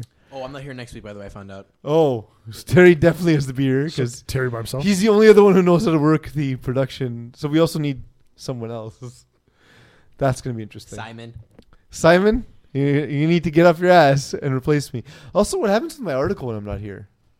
Just write it anyways. I guess I, I could- think someone else could copy paste all the other stuff. Yeah, you say that. it's true. You say that. That takes me. So, first of all, getting you guys to do stuff on time is awful. That's fair. Secondly, to to format that part of the article takes me at least an hour. And also, how do you guys ruin formatting on on a Google sheet? Mark Andre does on the eight. I'm looking at you, bro. Like, i- i- just just fill in the blocks. Fill in the blocks. Um, but yeah, so we'll have to sort that out as well. Um, so yeah, in in in addition to that, I saw that game. Any other Division Five games catch eye? I have one more in Five A. Uh, I will do uh, balls deep old school quick. I didn't see a ton of the game, but uh, balls deep just dominated old school. Uh, I don't know if that's their regular QB or not. Um, for Justin old Weir. school. Oh, Uh, for old school. yeah, Jonathan Brown. Um, John Brown's good though. but he did not look good. Um, I'll tell you one of the reason why I wanted to bring it up is because so I had an interesting conversation with the refs. There was a very clear pass interference penalty. Mhm. Um, it was Against actually who? it was against old school. So balls deep uh, were the recipient of the missed call, if that makes sense. Um, and what do you mean recipient of the missed call? So they're the ones that lost out by not by not getting the call. But why? What? So, So, the okay, ref saw it. let me- did, let me- let me clarify that. it? Justin Weir tossed it deep to Matthew Peacock, who basically got uh, body checked by a defender. Actually, it was Rob White actually, and both refs, I won't name them, said that they weren't sure the ball was catchable. so they weren't sure that the ball was catchable. Mhm. So therefore, the ball being catchable uh, was a key element in calling the uh, pass interference. Okay, My ar- But- my argument towards it go ahead. was no player on the field should get body checked no matter what. So we have unnecessary contact for that reason. Correct. It's a non-contact. le- I, I, so this bothers me because it's not a single eagle. I don't know how far into the show we are. I forgot at the timer. Um, fine. I got you. Nice. Let me know just so I can add to it. Um, the it's happened to me where I'm told, well, it's because it wasn't catchable, Right. and I said, well, b- but correct me, but Any FPF's a contact- non-contact league, Right. Any contact should be a flag. Of so some you're you're saying that you're saying that if the ball was catchable, it would have been a penalty, right? exactly. So now that it's not catchable, why is it not unnecessary contact? Exactly. And I don't understand. That, that's that drives me insane. It aggravates me that it happened in another game, even though I wasn't even involved in that game. Yeah, and uh, so uh, yeah, I was just super surprised. Um, and it's- it's exactly to your point. I mean, it's a non-contact league. Any kind of contact on the field should result in a penalty of some kind.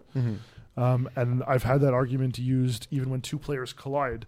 Well, the penalty's thrown, even though they're both going for the ball, the penalty's thrown to avoid the contact from happening in the future, even though there wasn't any like malcontent. Yeah.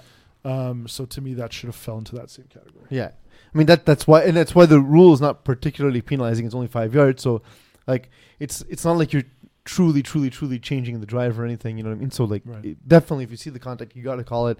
Um, But overall in this game, just want to say, Balls Deep, they looked uh, like a class above Ryan. They have a, a really solid roster. Old School had some really good playmakers on their side too, but, But they, so just, the name- they couldn't get anything going. the name is fitting. Um, John Brown was successful in a period where FPF was less dynamic across divisions. Okay. defenses uh, were more stagnant, um, and his play calling has gotten a little bit predictable to a point where I've played with teams where we've played against them, and the defensive play caller has literally told guys, "Stand here, the ball's coming, and it's going to hit you in the chest." Oh wow. Um, and it's, uh, I and he's not played consistently enough to improve. So, um, is he is he actually the quarterback for the team? Um, I can For check. old school? like full time, yeah. I'll check. Or Just because I have a different tab. well, Uh, yes. yes. Based on attempts, Yeah. yes. It looks like Rob played one game. Yeah, so so I mean like uh you know 15 and 10 that's that's exactly that. It's um quarterback who who's not uh playing up to the caliber of the competition at this point. And nice guy and an, an intelligent guy, so I, I hope he keeps playing and I hope he keeps pushing through at the quarterback position because that's the only way you can improve. Uh, I was there for the Ducks and cover Les Voyous tie. Uh, so tie, vomit, unfortunately. Yeah. Uh, the end of the game ended with Matt Demont chucking it up uh, in the direction of Renault Saint Laurent because, oh, actually, it was Anthony Peltier. It was a throwback play. Anthony Peltier threw it up. Saint Laurent went up to try and catch the ball, but he was mobbed because everyone knew he's the tallest guy in the field because they have eyes. Um, and uh, well defended by Les Voyous. Like, you can't even say it was a penalty, you know, other than like incidental, like, you know, I know we, had, we just had the whole thing about contact, but you know what I mean by incidental contact, where guys are like, you know, have their hand on the guy or whatever, but Yeah, no actual pushing, no no swiping at arms and so on. Just well defended. Uh, you know, um, ducks and covered. Didn't seem particularly thrilled with the result, but it's a game they, they controlled early. I, I looked over because I was playing at the same time, so I looked over and I saw like they they seemed to ha- have control. They allowed a, late score to Voyous in the second in, in, in the end of the first half, and then uh, in the second half they uh, they really really just uh, couldn't get things going offensively. It's a game I thought I think Matt Damon was pretty sure he had in his pocket. Uh, they even got the defensive score from Guillaume Pichet, uh, but yeah, it was unfortunate that they they couldn't uh, they couldn't uh, finish it out for them. Unfortunate for them anyway. How Uh, is there 58 points scored in the first half to 18 in the second half? So I don't know if if it was just the scorekeeper, but it did feel that way. Like it felt like first. Oh, okay, I could have been a scorekeeper late. I- uh, I- late like, it, but it's kind of that. Like it, it's kind of, it was kind of really, really fast paced in the first half, and then kind of, kind of eased up. From my again, it's hard because I was playing at the same time, so my it just how it felt looking over when I wasn't on the field, but um, it did kind of feel that way. Although, it looking at the numbers, it does Yeah, seem like it may, uh, the scorekeeper may have forgotten to to change the half at the right time. Um, How much more can Matt Damon do in this game, though? 19 for 26 to almost 200 yards, four TDs. he ran for a touchdown, yeah, which he hasn't done in a while. Like he's not even a, a scrambling quarterback the way he used to be. Like this is just I'm gonna say a fail on the defense, but from a QB perspective or an offense, you can't you can't expect better. Was there anything caught your eye in uh, Division Five B? Uh, let me take a look. I'd like to remind the viewers that this was fairly last minute. Thanks, man. I appreciate it. I was there for uh, A Town Southside Speedsters. Uh, actually, I caught two games last night, but I'll talk about the first one and then I'll let you do the next one and so on and so forth. Um, A Town looked good, and I don't understand why Southside Speedsters weren't as effective. Ben Reed just didn't seem uh, as effective as usual. He was overthrowing a lot of players. Uh, just seemed off rhythm. Um, and like he's a guy who has improved a lot. And we'll talk about Ben Reed specifically later in the show. But um, on the other side, Eli Hicks just sort of capitalized on on good field position, um, and I there was just some really smart play designs and, and just patience, which would I take away from it. Uh, I saw him sort of move by time and then find uh, I believe it was Kenzie Joseph in the back of the end zone as his like third read. Um, I was really happy to see that kind of work out for them because they, you know, A Town's been a little inconsistent, so it was cool to see uh, Eli Hicks have a game where he was more effective. Um, sorry, I, I I was trying to find a game that I saw, and I don't think I've seen a five B game. Okay, well I'll cover. No, but what I, I do what I do want to bring up is is I talk a lot about them in my articles because I tend to see a lot of their games in Laval. Mm-hmm. Um, but it's two straight weeks now that I noticed that the Warriors completely dominated an opponent. Mm-hmm. Um, so the, if you want to pull up the Warriors Brewers game, um, That's a mismatch right there. Yeah. I'm sorry. Like I love the Brewers to death, but Jesus, man, the and it Warriors. doesn't it, it, it doesn't look like they had their QB. Uh, isn't it? It's usually Labonte that plays QB for them. No, For who? for the Brewers. Uh, no, not La Bonté. It's uh, I know this too. yeah, Uh, uh, Lef- Jeremy. Jer- Yeah, Jeffrey, Jimmy Lefebvre. Jeffrey Lefebvre. Lefebvre. Um, so either he wasn't wearing a number or he wasn't there.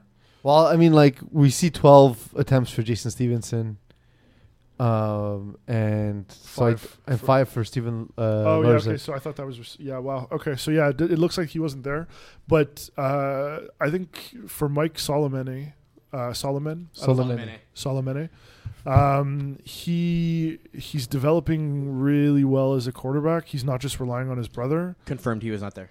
Um, so that I mean that plays a part too, because Mhm. even Lefebvre's uh, a huge part of their defense also. They were also only five players in this game for the Brewers. Uh, okay.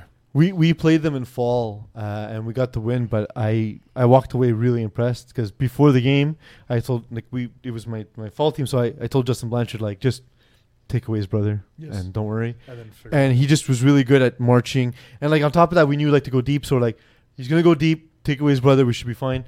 And like he did like they, he made one mistake, and that was the only interception. The only stop drive in the game was that. yeah. So like like it took us having to score every drive to to uh, keep up with them. So like, um, and we had a, a super strong like roster by comparison. Uh, we're more established roster anyway in, in uh, than the than Warriors in that And, season. and It's my Division Four team basically. yeah, and you know. guys, people don't know like Peter Janis, Savas, uh, Stephanitis. th- Those they're they eat up the the short part of the field, and they're they're good little route runners. Um, And, and I like uh, Mike's placement of the ball. yes, Like he, like even when a guy is covered, he knows like where to put it so that it's not defensible. Uh, where it's like it's a catch or a, dr- or a drop or the ball goes out of bounds, but it's not going to be intercepted. It's not going to be knocked away. Um, or, and another thing too is like he'll throw it to a guy's open side. So like the guy's running a hook, but like there's no defender on his his right side nobody. Uh, he'll throw it so his guy can get yards after the catch. Like Yep. just really good ball placement. I don't think he gets enough credit for that. He's a guy who who like I want to say he threw 96 touchdowns in his first two seasons in Division Six, and I was like, oh, wow. how did he get a second season in Division Six Yeah. after that? You know, so like uh, definitely definitely glad to see him doing well. Uh, I was actually at the Mean Girls Goats game. okay, Um, this was surprisingly good. I thought I I was there, and um, given the fact that goats are new, and given the fact that Mean Girls uh, were are also new but and have struggled, I wanted to. I thought I was gonna have to remove uh, my eyes from my head before watching before having to sit through this game. But uh, I was pleasantly surprised. Anthony uh, Calcis has looked great. Um, he's very good athlete. His ability Yeah. to take off is is just like he has like another gear. it looks like he finally got a number too. Uh, yeah, it's true. He ha- he he did have one. I, was there. I can attest to it. Um, and and it just seemed like a more cohesive team. Um, and then on the other side, uh, goats goats moved the ball well too. And it, like uh, the way both teams played were was was uh, absolutely uh, similar. Like very similar to each other in terms of like the actual outcomes and, and the fact that you know both quarterbacks threw four touchdowns, two interceptions. They both were able to move the ball down the field. Um, the it was it was impressive to see a goats keeping up and Mean Girls having improved from where they were early in the season. Um, so really, really, really uh, happy to see that. Um, and it, it, it was just happy to be able to enjoy that kind of game because I really was like, I really don't want to see this 12-6 garbage game. Like I didn't expect much from either team. Um, and I've been talking to Stephen Lombardi uh, because we played them early in the season, so I, I, reached out to give him, give you know, offer some help if they had any questions and so on and so forth. Uh, but they seem to be on the right right page. So I'm happy to see that. And we do have Stephen. Uh, we do have Stephen Lombardi in chat saying "Mean Girls with the big dubs. We're making a comeback, boys." so well, no, definitely. They, like, they have a ton of talent. Yeah. Well, even when we played them, they just were lost. Like they didn't know what they were doing, but like it was clear to me that it's not for lack of athleticism or or lack of ability. No, and I think to me, Kelsis is like the epitome of a lower division athletic QB that's trying to figure out the game Mhm. that can So explode. That's the one thing I was gonna say is on both sides, they the the play concepts and and they're not like real progressions. They're not. It's it relies Get on athleticism, um, and so I think that both quarterbacks are gonna need to learn that to take the next step. But in the meantime, be an athlete, make plays. That's that's an underrated thing in FPF, especially in lower divisions. Uh, for now, rely on that, and then pick up on things you can you can uh, learn about. You can learn as you go along in FPF. It's funny how some teams have like live or die mentalities in FPF. Eh? Like some people, you can never play man, so it's you live and die by the zone. Or same thing, like their offense is just one on one battle, Well- so you live and die by one on one. So when we played them, this is again, uh, it, it, they're they're inexperienced. When I played when we played against Mean Girls, uh, they uh, they started off like basically ten yards back, so it was just hooks and slants, hooks and slants, yeah. and then at one point we were calling a lot of crosses and drags, and they said I heard him scream from the sideline, "Guys, they're killing us with these drags. Play man." And I was like, "Uh, nope, that's not the appropriate response." Yeah, I know. you know, and so again, we talked after the game, and it, again, they're new to FPF, right? They're learning, so that's that's something uh, that they'll they'll come across for sure. Um, Eagle, how many minutes of the interview? Two minutes. Two minutes. Okay, so we'll, I'll get to one question. Um, Ice Up finds themselves in the middle of the pack. Is there an issue here, or will they be a low seed force in the playoffs? I'm surprised that, and I mean, if it's the same roster that I'm used to, I, it's actually, I think it's even a stronger roster because they they have uh, Shaq Lattimore and um, Jordan McInnes. They have uh, yes, oh, Max Marini Mc- throwing. McKinnis has only Sorry, played one. Maroney throwing. McKinnis has only played one game. It looks like. Uh, oh well, yeah, that changes things because he was there when I saw them. So my mistake. Yeah. I thought he was on there full time. no, and, and he obviously changes their their team completely. But still, like the team is still pretty stacked. The Marinis, um, Shaq Lattimore. Shaq Lattimore is as unguardable as you get in Division Five. Well, yeah, and, and so is Marini as a QB too. I mean, uh, it's I'm I'm very surprised that they're even in Division Five. I think it was a season or two ago where I played them in the finals. I think Yeah. in Division D or four. Um, so it's surprising to see them actually go in the opposite direction as most teams. Um, but, But, I this think is another example of a team that rely on their athleticism to win them games, Yeah. right? I mean, Yeah. it's not necessarily. Uh, granted, they're still good football players, but it's the system that if you haven't developed it and you've just been successful because jump balls or because Mm-hmm. speed or whatever it is, eventually it catches up to you. I remember uh, when last time we had played uh, whatever version of them they were. It was uh, a 12 yard seam thrown to Jordan McInnes at 12 yards in the air, and it's like, well, what do you do? yeah, you can't, Until can't you s- play a team who can't- undercuts Uh, that, yeah. right? Yeah, Yeah. Um. So now that we're done filibustering, answer my question. what, what was your, what was your Is there an actual issue here, or do you think there'll be a low Ah. seed force in the playoffs? Um, no, I think there'll be a lower seed. I think the the call's coming in, but Uh, they can't hear the dialing, so uh, Ah, you can talk through it. sorry. Um, Alex I'm- Bacalani now rookie. joins us, so Corey still hasn't answered my question. Yeah, I'm figuring it out. Uh, Alex Bacalani of Finessers, how's it? Go? It's okay. Mo Mo knows this and still still hasn't figured out. Uh, Alex Bacalani, the Brazilian Mapinguari, my favorite Brazilian receiver in FPF, joins us. Uh, he's the receiver of Finessers, of course. How's it going, my dude? What's good, guys? I'm all good. How about you? Good. How's your life changed since becoming Brazilian? Bro, like, I still remember the exact podcast where it happened. It was maybe like three or four years ago, and like I think Pease, you said like Bachelan, what kind of last name is that, right? Yeah. And I I forget who it was, but somebody did a research on, on Google, and they said Probably like, oh, it's Brazilian because there's a big Lebanese community in Brazil, and then it just stuck, and just started saying the best Brazilian receiver, whatever your favorite. I don't know. I mean, you are the best Brazilian receiver in FPF. Like to this day, there isn't one I guess. with uh, more accolades than you have uh, for sure. Like that, that, that part is that part of it is not disputable. Uh, how's how's your night going so far? Oh, good. Just finished work. Just finished work. That's awesome. That's awesome. Uh, so Yep. um, you've uh, you have what three receivers of the year? Four, I just checked. Sure, four, eh? And was Yeah, that four? four. Was that four seasons in a row? It it was supposed to be back to back to back, but there's one season between the third and the fourth one Mm-hmm. that I didn't win it, and it was when I played with Chupies on. Oh, yeah, on well, the that's- that was a that was a weird season I'm where so happy we know that. I got I, no, but I got hurt, and I I got hurt in the second uh, week. I had a gardening injury, yeah, as we all do. as we do, and I could I, I I was it was such a weird injury um, that I could do everything, but I I literally couldn't throw a ball. Like I couldn't get it to eagle. That's not the injury.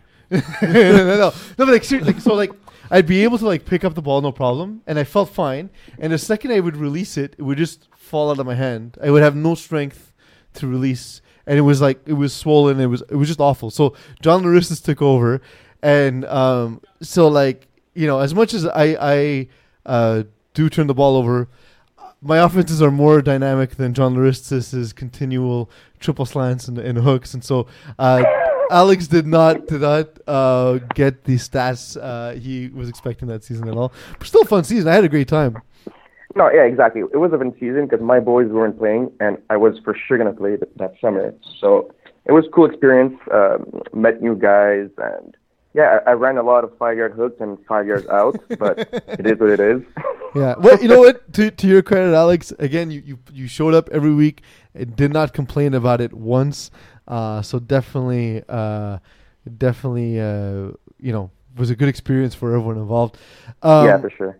so we've talked about a lot on calling the audible and i'm sure you you guys are even tired of hearing it but we actually get to ask you about it at this point uh, when you see ryan Carouf, he legitimately looks like superman why is it that we we haven't seen um, him truly succeed uh, on a consistent basis in FPF? It's a super solid, well, it's super simple answer actually. He just doesn't care. He doesn't give a fuck. He comes to Fair. games late. He he doesn't even know when, what's the schedule. We need to remind him every time. Like, oh damn, okay, I'm coming. Like he just doesn't care. Like, like fun. you said, ta- talent wise, he's like honestly one of the best, if not the best, just pure passer in FPF. Mm-hmm. But just the mental aspect isn't here because he just doesn't care. He cared one season only, and I think it was the last season when we actually finished like eight and two, I think, and we made a deep playoff run. Mm-hmm. He he actually cared that season, and he had like a, he made the the, the All Star. You know what I mean? But other than that, he just doesn't care. Alex, um, so if you Google the word finesser, it tells you it's a person who uh, schemes or manipulates. So I wanted to know: is that the strength of your offense, or is it basically just to feed you the ball and win games? Uh, no, I guess I used to get fed a lot, like when we started playing uh, in FPF. Then it kind of calmed down since Nirosh came, because Nirosh is like an absolute stud. And now we just have a bunch of weapons, so everybody gets it. Uh, everybody touches the ball, but I guess I get the most because I have the most experience.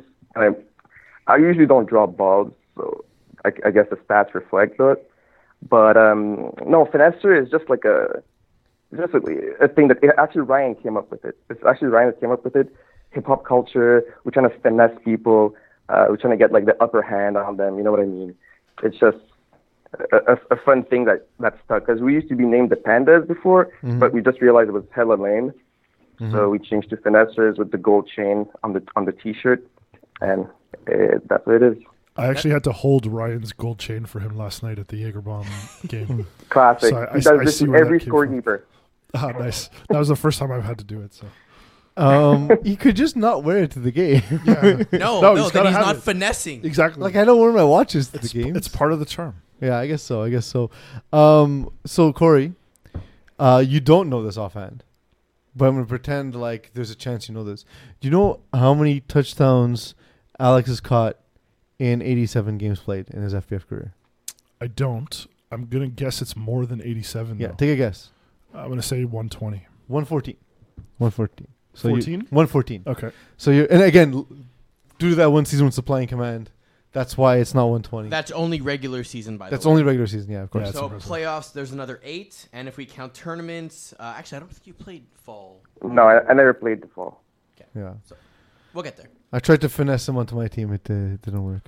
I was actually hoping that finessers were in Division Five. I was gonna ask him if he could play Saturday, but so I, I like the thing is like I don't like I'm I'm happy to be talking to, to, to Alex Eagle, but why are we doing this during Division Five? Because we have Matt Lepage later, and he's one and two. Okay, all right.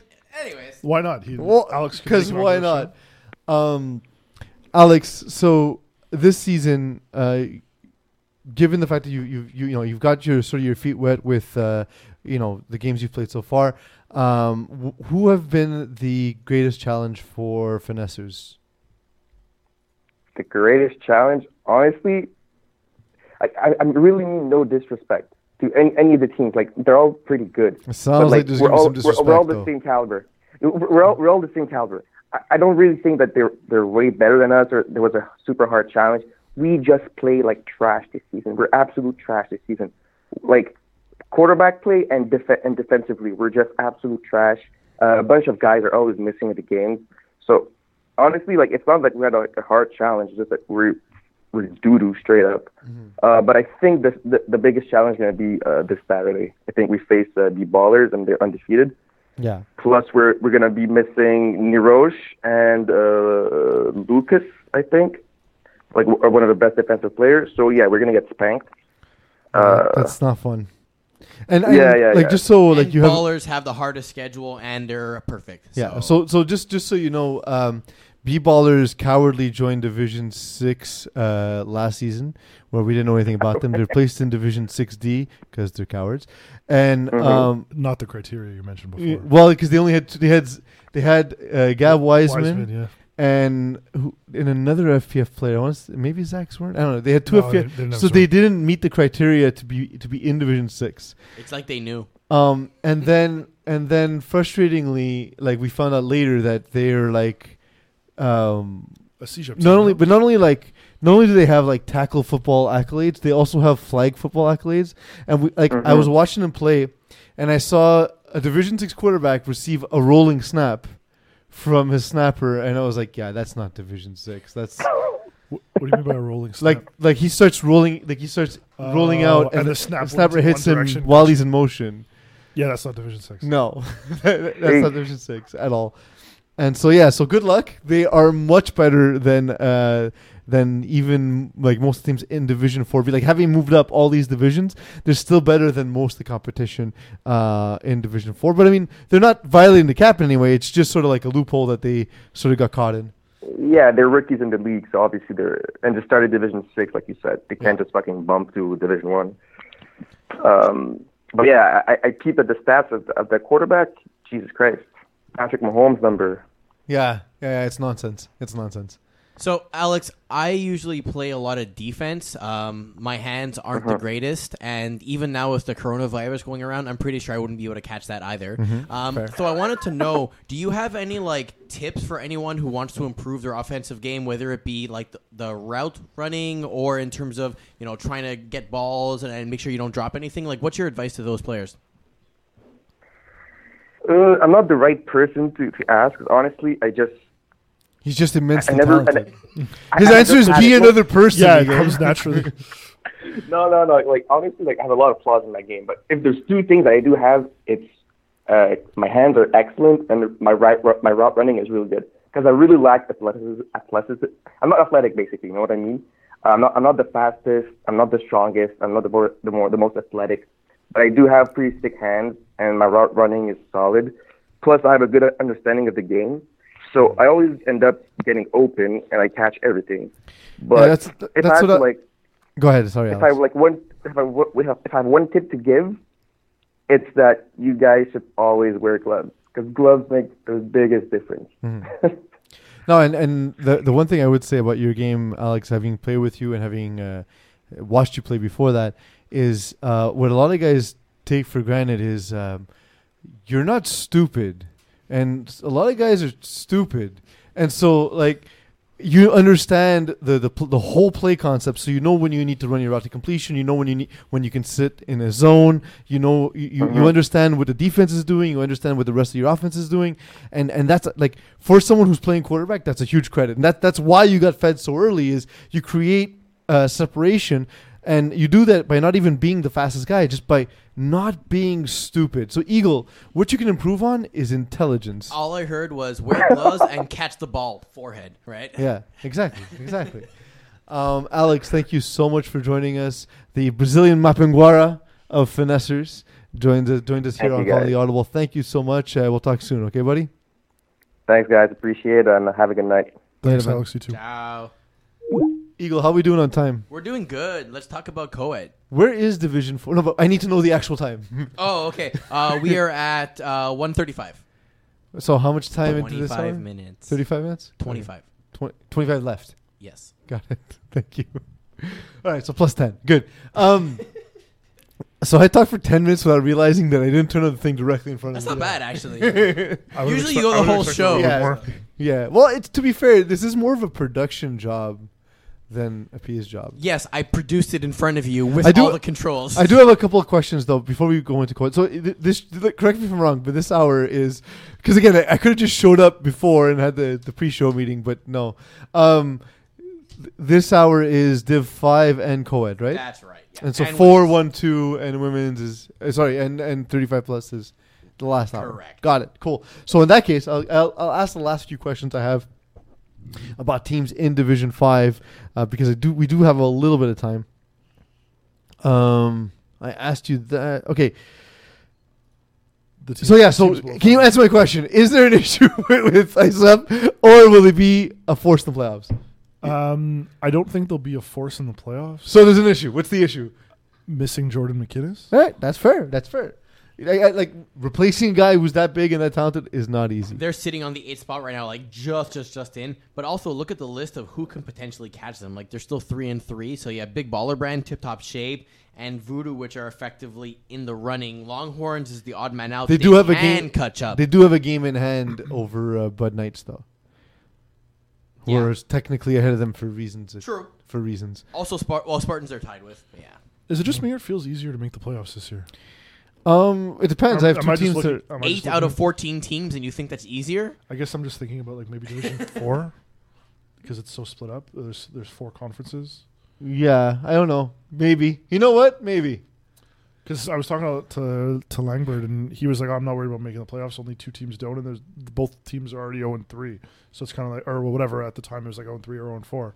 So it just seemed like if there's a few, bad I will teams, find a way not to make the playoffs. If there's a few bad teams in the conference, then it's Yeah. that it's kind of smooth sailing for the rest of the teams. yeah, that's true. That's true. It depends. It depends on the conference though, right? Yeah. Um. So yeah, so in Division Five, Admittedly, we could have done six or seven teams, but I digress. Division Five, Rob!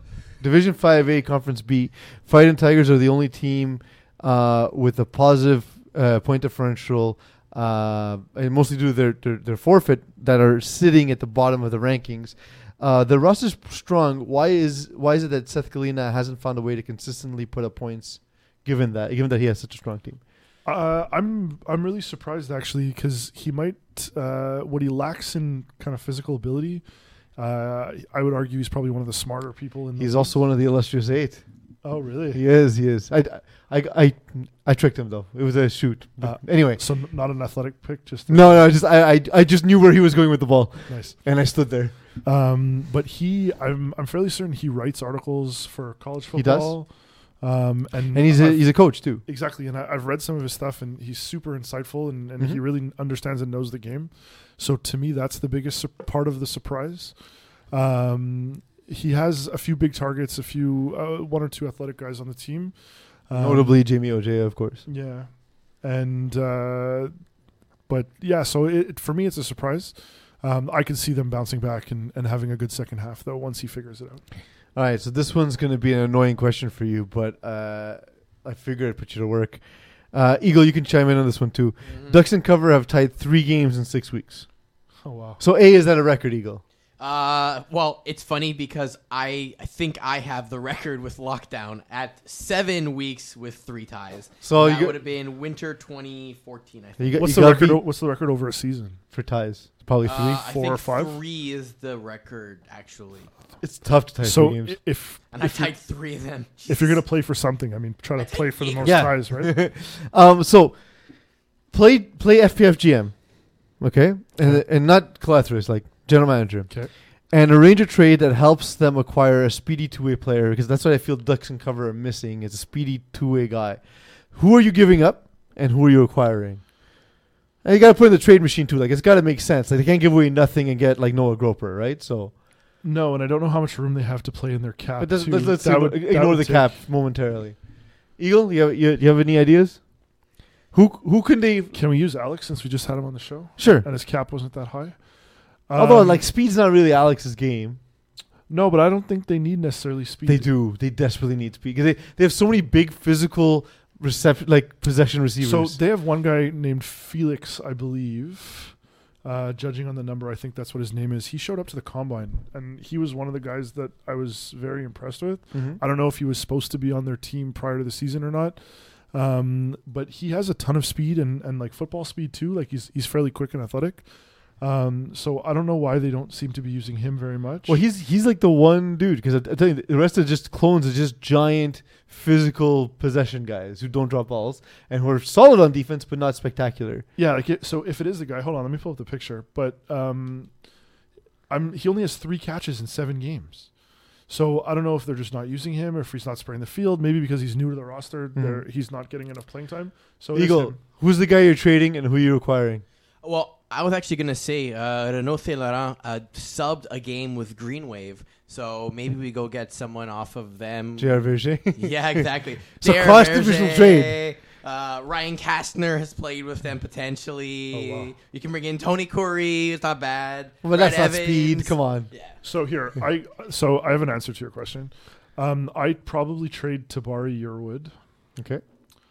Um, who I actually think could help another team, but I don't know that he fits uh, what the Ducks are trying. Because again, do. he's just more of what they have, right? Like not Exactly. not a bad player at all. I he love doesn't. Tabari. He doesn't. Uh, yeah, exactly. He doesn't necessarily add anything new to the roster. What he Yeah. does well, they've already done. They already well. have, yeah. exactly. And I go and I get uh, one moment. Um, so uh, Jeff Carpentier from Les Loups, who's relatively new. He's the guy that I was talking about before. I don't know if you could pull him up, uh, Eagle. I'm having trouble on my computer. Uh, I think, Jeff Carpenter. yeah, that's it. Um, so I watched him the other day, and, and he'd be the exact kind of player that they're missing. So Ducks and cover. Time to make some calls. Time to make some calls. Um, Blackouts in 5B have allowed impressively low 76 points.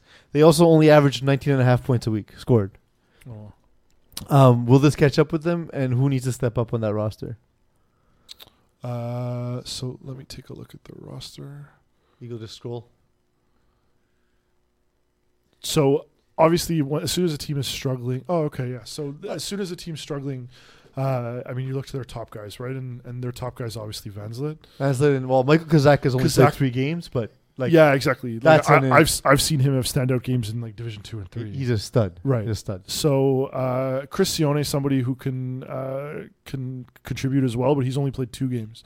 So I so think is that mostly the issue you think? To just roster incon- inc- inconsistency? Uh, I believe so. Um, I've seen them have success in, in the past. Um, so I, I don't, to me, that has to be it. I think the chemistry's there when they're all together. Um, and they definitely have the athletes and the skill to, to succeed. Statistically, they should not be winning games. Their opponents are averaging 26.48 points for, and they are averaging 12.67 points against per game, pretty much. So defensively, they're doing great. Offensively, they're scoring 19 and a half, and their opponents are allowing 25 against. So they should actually be losing much more games than lo- Yeah. So that I mean that's impressive though on the defensive behalf though, right? Like that's that shows that, that the defense is actually good. It just the offense needs to needs to to meet them halfway. Um, I'll ask one question just because I teased it before, and then I'll, uh, we'll we'll add the last question if we have time after co-ed. Ben Reed's been playing great for Southside Speedsters, other than this past week. Uh, what do you think has helped his improvement? Because I feel like he's improved very quickly over a short period of time. As a fellow quarterback, uh, what do you see in in in how he's made that leap so quickly? If it's the same Benjamin Reed I'm thinking of, um, I've always thought he kind of had the tools to succeed. My thing was he used to really stare down like his read. And not even his read, he would stare to where he's going with the ball. It's like he would he would make his read and then look to the spot and then throw there. You know what I mean? If I had to give him advice, it would be f- staring down in a specific spot's okay. And if that's what you're used to, you the way to get out of that is to not stare at where your receiver's going, but stare at the defender that you want to isolate. Mm-hmm. That means that that defender's not going to move, and then you just throw around him. Yeah. Um, So it's similar, but it's it's just a you're, slight you're- adjustment. You're changing the the approach just a little bit. But I noticed he doesn't do that as much anymore. To be fair, like I like I, I, I legitimately watched for that last night, and I played him in fall, and he actually did a good job of moving defenders with his eyes. So that was that was pretty impressive. Um, so that's the thing I noticed. Um, but what is it about his game you like? I just think he has a really strong arm. He's athletic when he needs to be. He's not a guy that's going to run all the time, but he will extend a play. Um, and I, I just think he has the the physical tools uh, to to do really well. Um, so now let's move on to co-ed. Uh, what are your thoughts on the co-ed division as a general observation? What you've seen, like, because you've been in FPF long, like probably. When did you join FPF anyway? Other than it's nice to see like girls on the field too. That what, what kind of thoughts are you looking for? Well, like you know, like just Hey, it is a PG show. I guess not. no, no, th- th- like sort of like. Uh, did you think there would be a point where we get to uh, having multiple co-ed divisions, let alone even co-ed as a concept? No, definitely not. Uh, I think I've been around what 2013, maybe 2014. Um, so no, it's not something I ever really thought of. It's really cool to see the growth of women football, women in football. I think in the province in general. I mean, Mhm. talking to Tara, she coaches. Uh, she's got a ton of people that she wants to bring into the league. Um, and not only that, but the girls who play are, are are very good. We played the Braves team in the fall with the girls that they bring out um, and they're better than a lot of the guys I play with in, in some of my divisions and Mhm. some of my teams. So uh, it's I think it's it's really impressive. It's great for our league. It's great for the game. I remember the first time I saw Vanessa Beery throw, and I was like, I wish I had that arm Yeah, because because she can sling it. She can absolutely sling it. yeah, Um, we we just inducted Tam Villadath to the Hall of Fame. yes. So first of all, congratulations, Tam. I actually reached out to him yeah, to message him specifically. I told him that uh, I am so happy to have him in the Hall of Fame for a couple of reasons. The first reason I want to mention was he's just one of the nicest people I've ever met. And he's he's the kind of person we want in the Hall of Fame. Someone we can truly be proud of representing our league. You know what I mean? And um, it's it, it's really it's really awesome that he's he's uh, gotten to a point where we've recognized that. One of the comments I saw on Facebook today was, "Wow, Tam's not, Ta- Tam wasn't in the Hall of Fame." Because it's, it was truly surprising that it, it took this long. He missed last year. I think he came in sixth or seventh, if I'm not mistaken. So Yeah. he was just, just, just out. Um, but I think one of the things that's sort of underrated about him is um, he was one of the first high division guys to play co-ed. He brought Vanessa Beery in, uh, throwing in uh, the overnight tournament, and that was the first place I saw her play. And, and um, give what what do you think that meant to co-ed at the time having someone who was as established as respected in the community as Tam Vildeth, being a division two player but not only division two division one player but not only being that caliber of player but being someone that people genuinely liked and people genuinely respected I, I think I mean it's it's hard to argue. I don't think that there's many people. I, I don't think there's anybody in, in the league that would kind of shut out the idea of bringing uh, girls into play and and, Mm. and talented girls like Vanessa.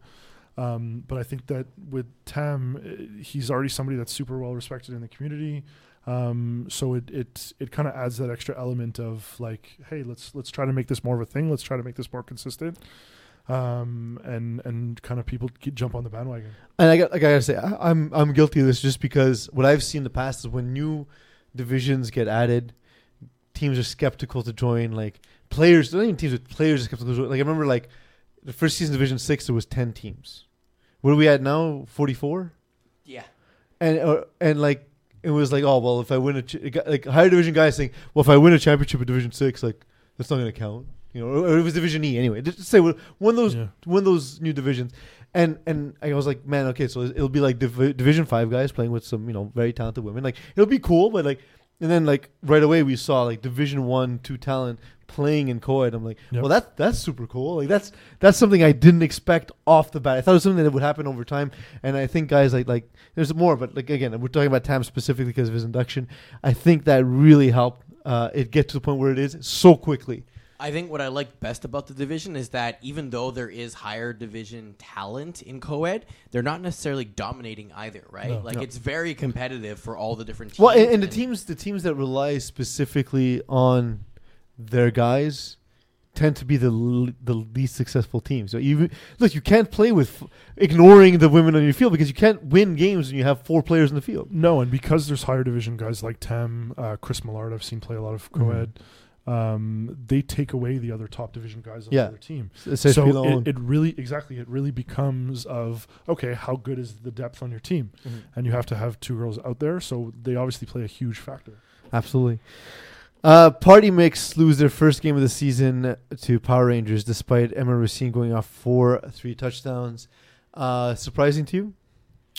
Um, no, because I don't know too much about either team. great reason. So j- just being honest, um, Pete, you only threw two interceptions in this game. What?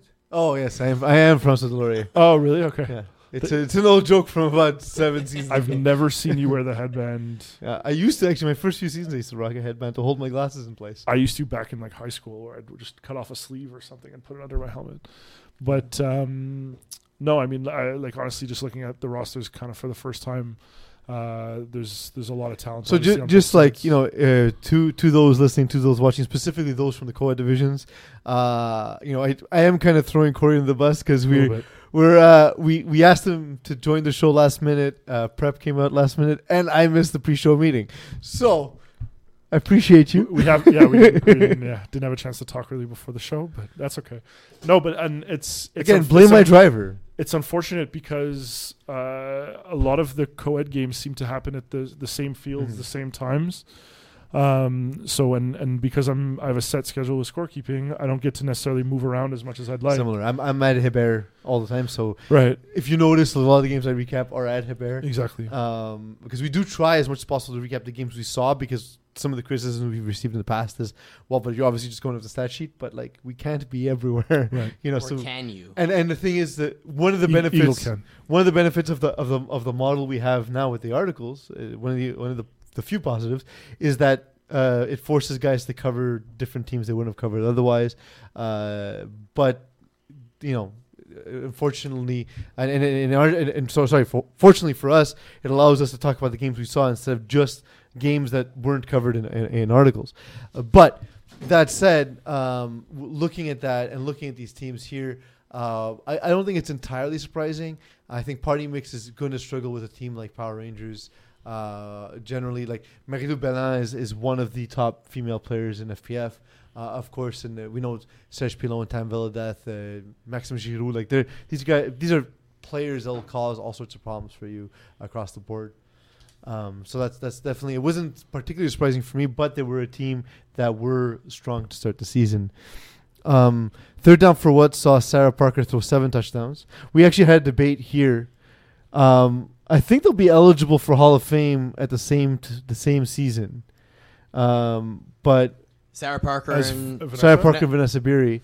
I think uh, so actually. So, yeah. like, who do you think gets the higher percentage of the vote? Uh, I that's a good question. that is Yeah! that is a really good question. Um, why not both?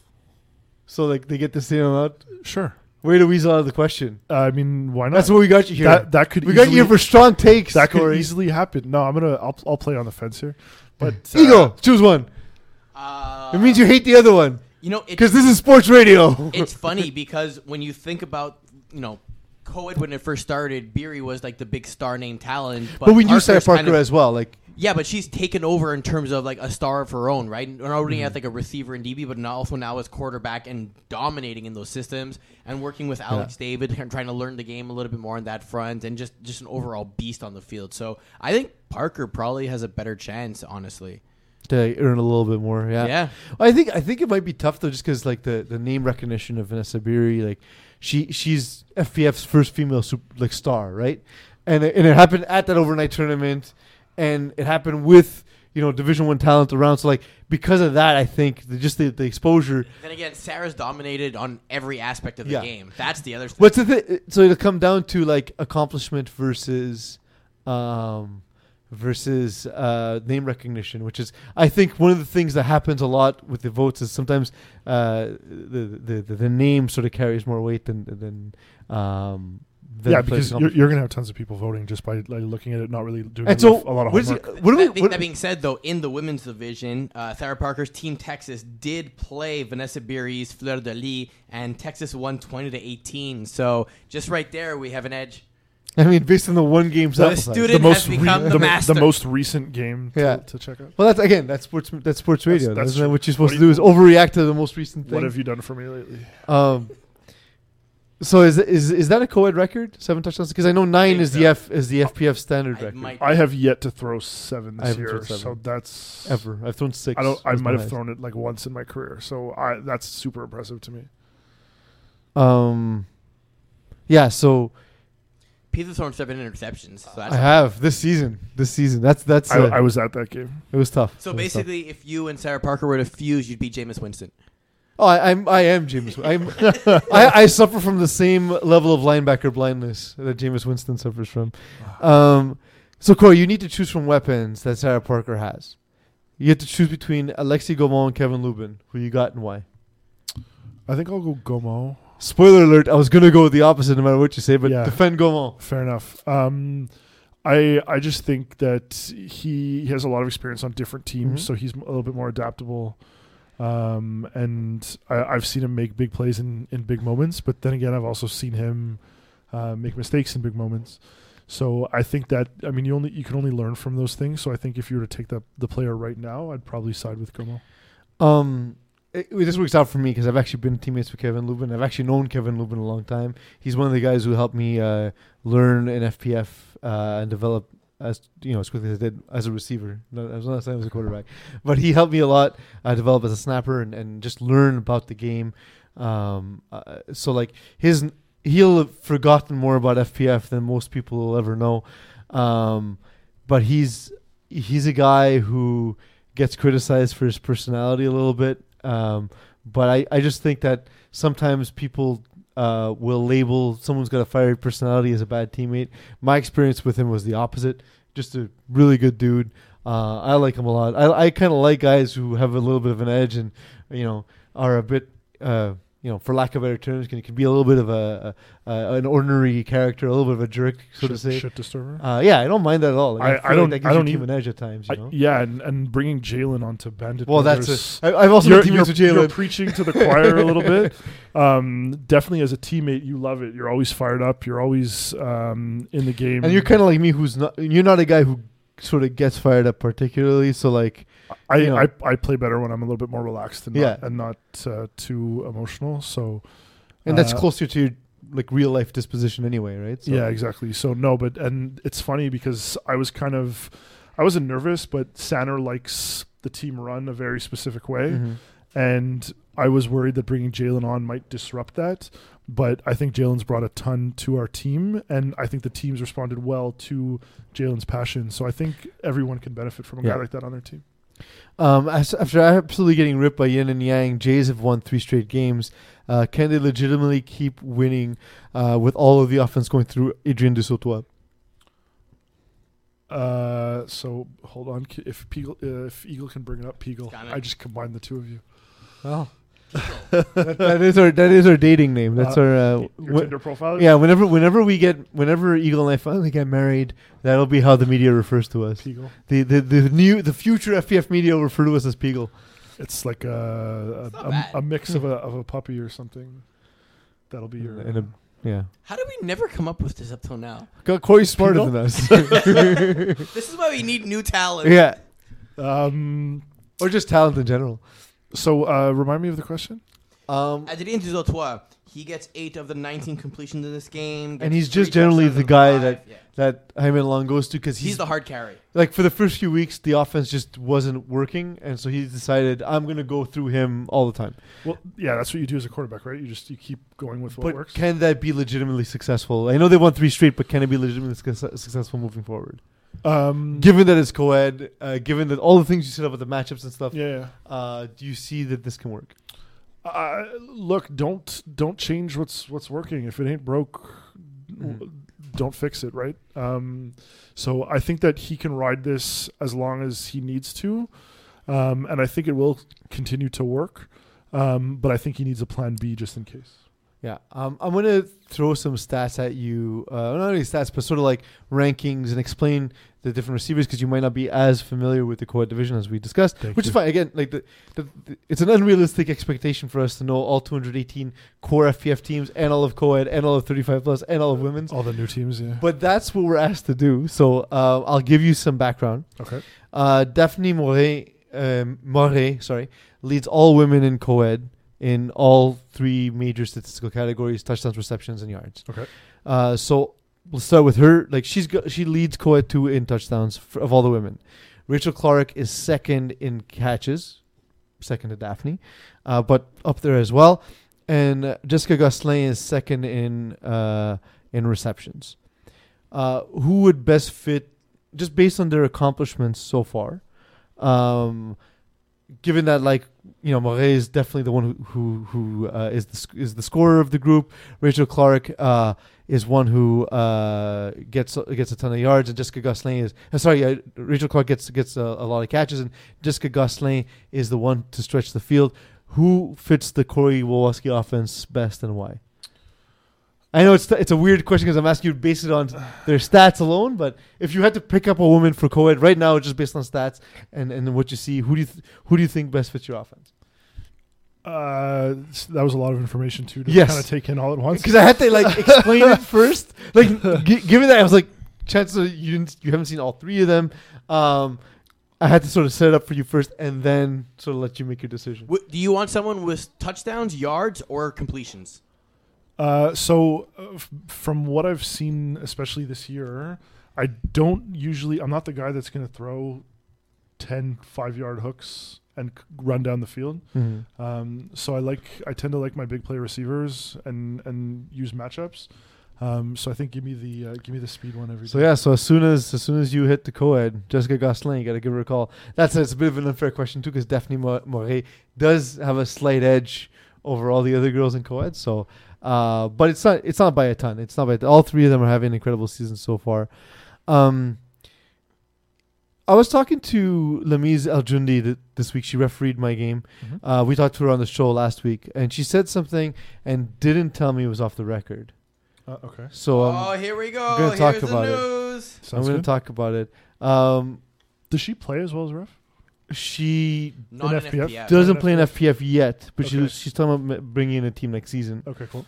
Um, she said that I asked her about like women joining FPF, and I said like I'm thrilled about it. I think it's super awesome. I said I'm surprised it took as long as it did, given how popular flag football is for women in high schools and, and in the CEGEP, where it isn't that popular for guys.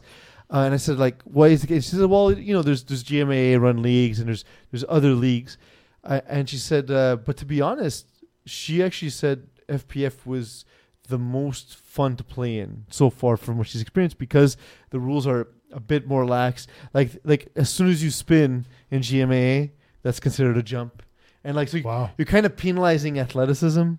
And I guess their goal is because it's it's a high school league. Like they want to sort of make everyone feel like involved and, and not have like sort of, sort of the superstars take over uh, the, the, their league. But I've Like- lived through that. to be honest, you know, I've always said like you shouldn't have rules that punish people for excellence, right? Like Right. you should highlight excellence and, and and use that to try and elevate others to get to be their own personal best. Yeah, you know what I mean? most of our rules are for safety purposes rather Yeah. than anything else. They're for safety, but and it's but it's also fully intended to be an offensive league. It's fully intended to be high paced and quick. Uh, we reduced the our our, our uh, I was going to say shot clock. We reduced our, our Play clock. our play clock, and we've seen we've seen the the efficiency levels rise in FPF in a way that we never thought. We're like we get more plays per game, but does that mean it's gonna be a sloppier game? Nope, it's been the opposite. Offensive becomes so efficient, Yeah. and and we even Clock see management becomes even more intense, though, Yeah. right? Yeah, Because you have get- people like get to the line, snap the ball right away, and others they drag every single. like I of the remember, and then like I remember when I was coaching uh, FPF Junior, our team huddled zero times. They got to the line, and and and we would call the play once they were at the line. And that was the advantage of having a coach, which we don't have in FPF. But yeah, I guess you could do that to a degree to in FPF. But I mean, I think the quarterback takes that role. That's that's what yeah, makes it such. a but hard it's it's it's harder. To, I find I feel like it's harder to do at the quarterback position than rather than having someone whose job it is only to Yes. make sure a everyone gets the line, b call the play. It's harder to get like change the pace of, of the game, like get out of a funk or Yeah. uh, get yourself out of trouble because you're just in such a like you're in a specific mindset. Um. So is Sandrine Gobet Huo of district, the women's district this time, because there's a Yeah, district there's- division yeah, yeah, three and di- Um, is is she having the best season of all women's quarterbacks? Uh, we've talked about uh, Sarah Parker. We've talked about uh, Vanessa Beery, of course, them being sort of the, the quote unquote celebrity quarterbacks of the division. But if you look at the uh, the the leaders page, she's actually leading in touchdowns. Uh, she's she's thrown an impressively low amount of interceptions. Uh, Eagles taking a sweet time. this to is hard to do without a mouse pad. So get a mouse pad. no, I just take Amazon. Nah, I now know what I'm getting you for from Sarah from Parker uh, and Columbia. Columbia Bay are very close. Jesus, Yeah. look at that. Yeah, it's it's pretty cool. It's pretty cool. Um, but yeah, she like so we haven't talked about her as much, and part of it is us not knowing the division as well as we know the other divisions. But is she having the best season of all women in uh, the women's division? I guess you have to kind of define best, right? So what do you prefer? That's what I'm asking you to do Well, from your sensibilities. So here, So let me sort do you- my attempts. no, no, no, no. It's okay. Go back to what you had. You want yards? Yeah, gi- no, yeah. Give me yards. Because do you rather a quarterback to throw 16 touchdowns, no interceptions, and only sacked once, or do you rather the extra four interceptions with the two to three picks and the five or six more sacks? Because those have huge impacts in games, and the touchdowns could just mean that they're running up the score on on weaker opponents, and it's not necessarily indicative to how they're performing as a whole. So your answer is maybe. Yes, Strong takes by Corey in that's, the segment. that's right. I'm trying to stay as neutral as possible. Um, Eagle, I'm gonna run through stuff as quickly as possible. You tell me when I'm running out of time.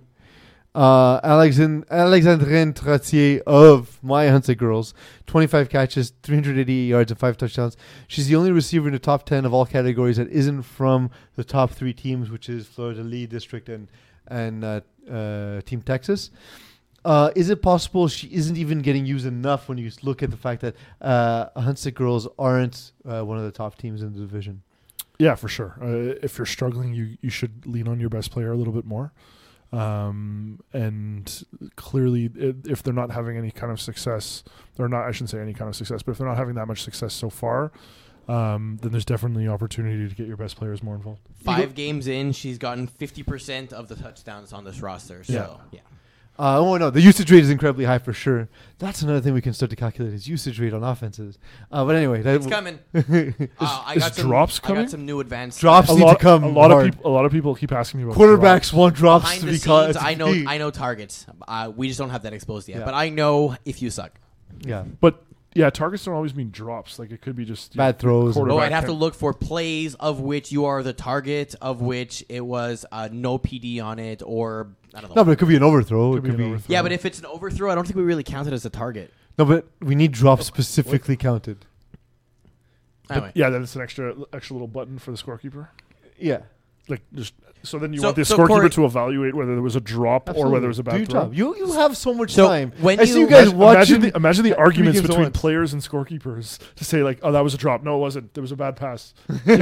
So I was gonna say, when you put a target when you scorekeep a game, Yeah. do you do it because the ball was in the vicinity of a receiver, or more because it like hits him in the chest and hits the ground, or like misses by like half an inch or No, something? no, no. no. If it's in, if if it's attempted towards that player. yeah, That's how I exactly. So if the guy's running a fade down the sideline and the guy launches it out of bounds, well, that's the target, right? So it's not necessarily a drop at all. yeah. Uh, Eagle, bring up the uh, score sheet for uh, Hunsick Girls. This is the last thing we'll cover The before we call it game? an hour. Uh, yeah.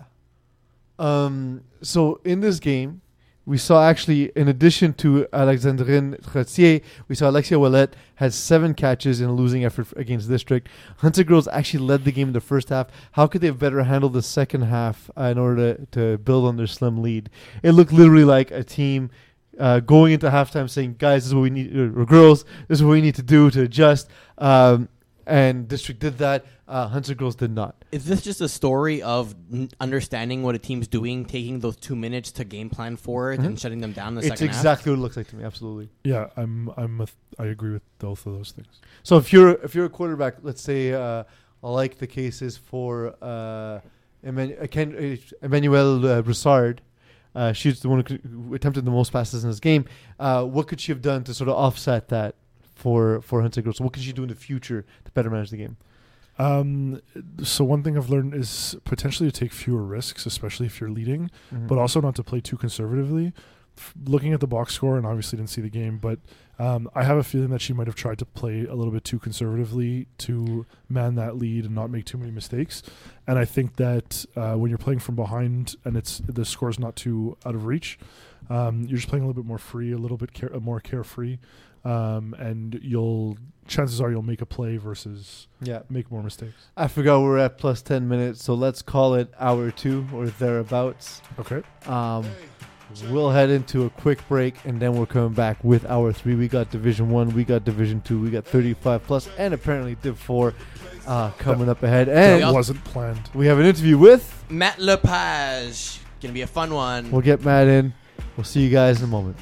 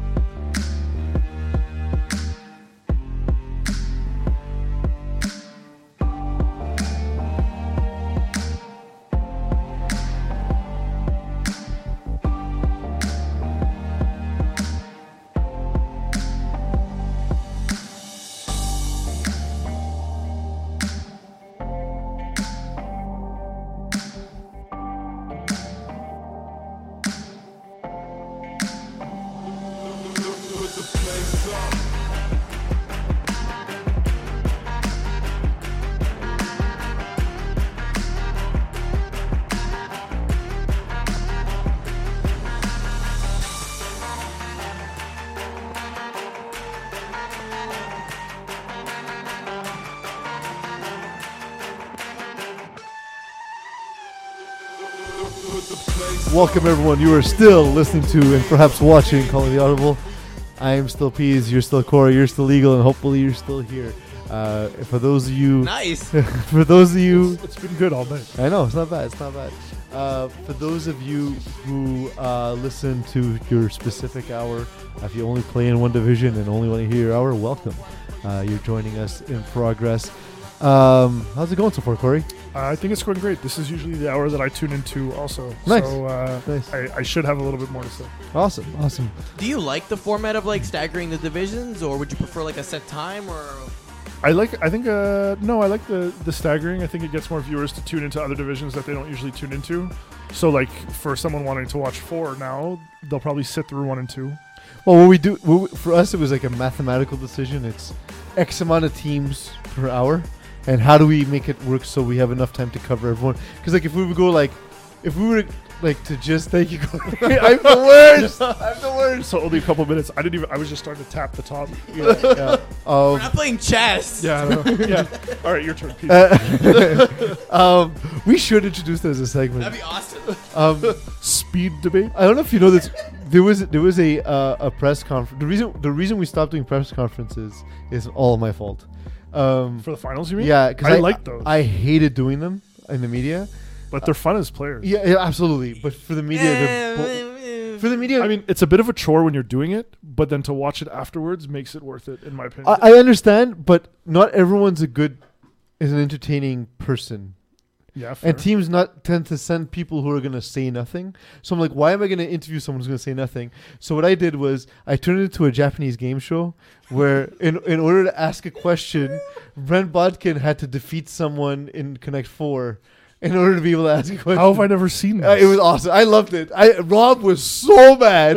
he was so mad. And it was we had three or four different like mechanics and games going on. Yeah, on. there was like a drunk Tetris or something with the questions on. Yeah, it, yeah, it was yeah. So like they had to con- successfully complete a move in, in Tetris. That was another way that you can ask a question.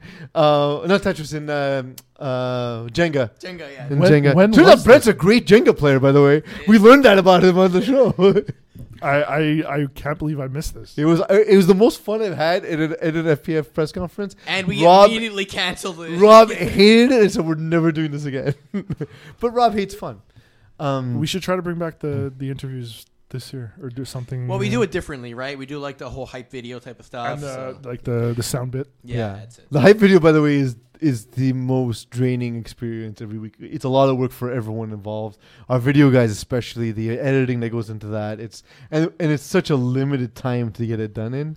Uh, it's tough. It's it's tough on them. I don't know if it's something sus- sustainable we can keep doing. I think it's one of the coolest things we've done as a league in general, but yeah. it's definitely definitely difficult to keep up. Um, yeah. So, um, that, that, that getting back to the format, that's why we've done it. Uh, was to just group them in a way that made sense. Because if we were just gonna cover uh, divisions proportionally, like Division One would only get like it would be like a, a ten minute show, or Division Six would be a two hour show, just because there's a lot more teams. Um, and so we wanted we wanted to come up with a way that would be fair and so the way we did that was sort of mitigate that over blocks of time rather than just talk about the divisions um, linearly. What would be wrong with spending a little bit more time on the bigger divisions? Nothing particular, uh, other than uh, people would be annoyed that we spend so much. It's also tough to talk about a specific division for longer than let's say half hour, forty five minutes.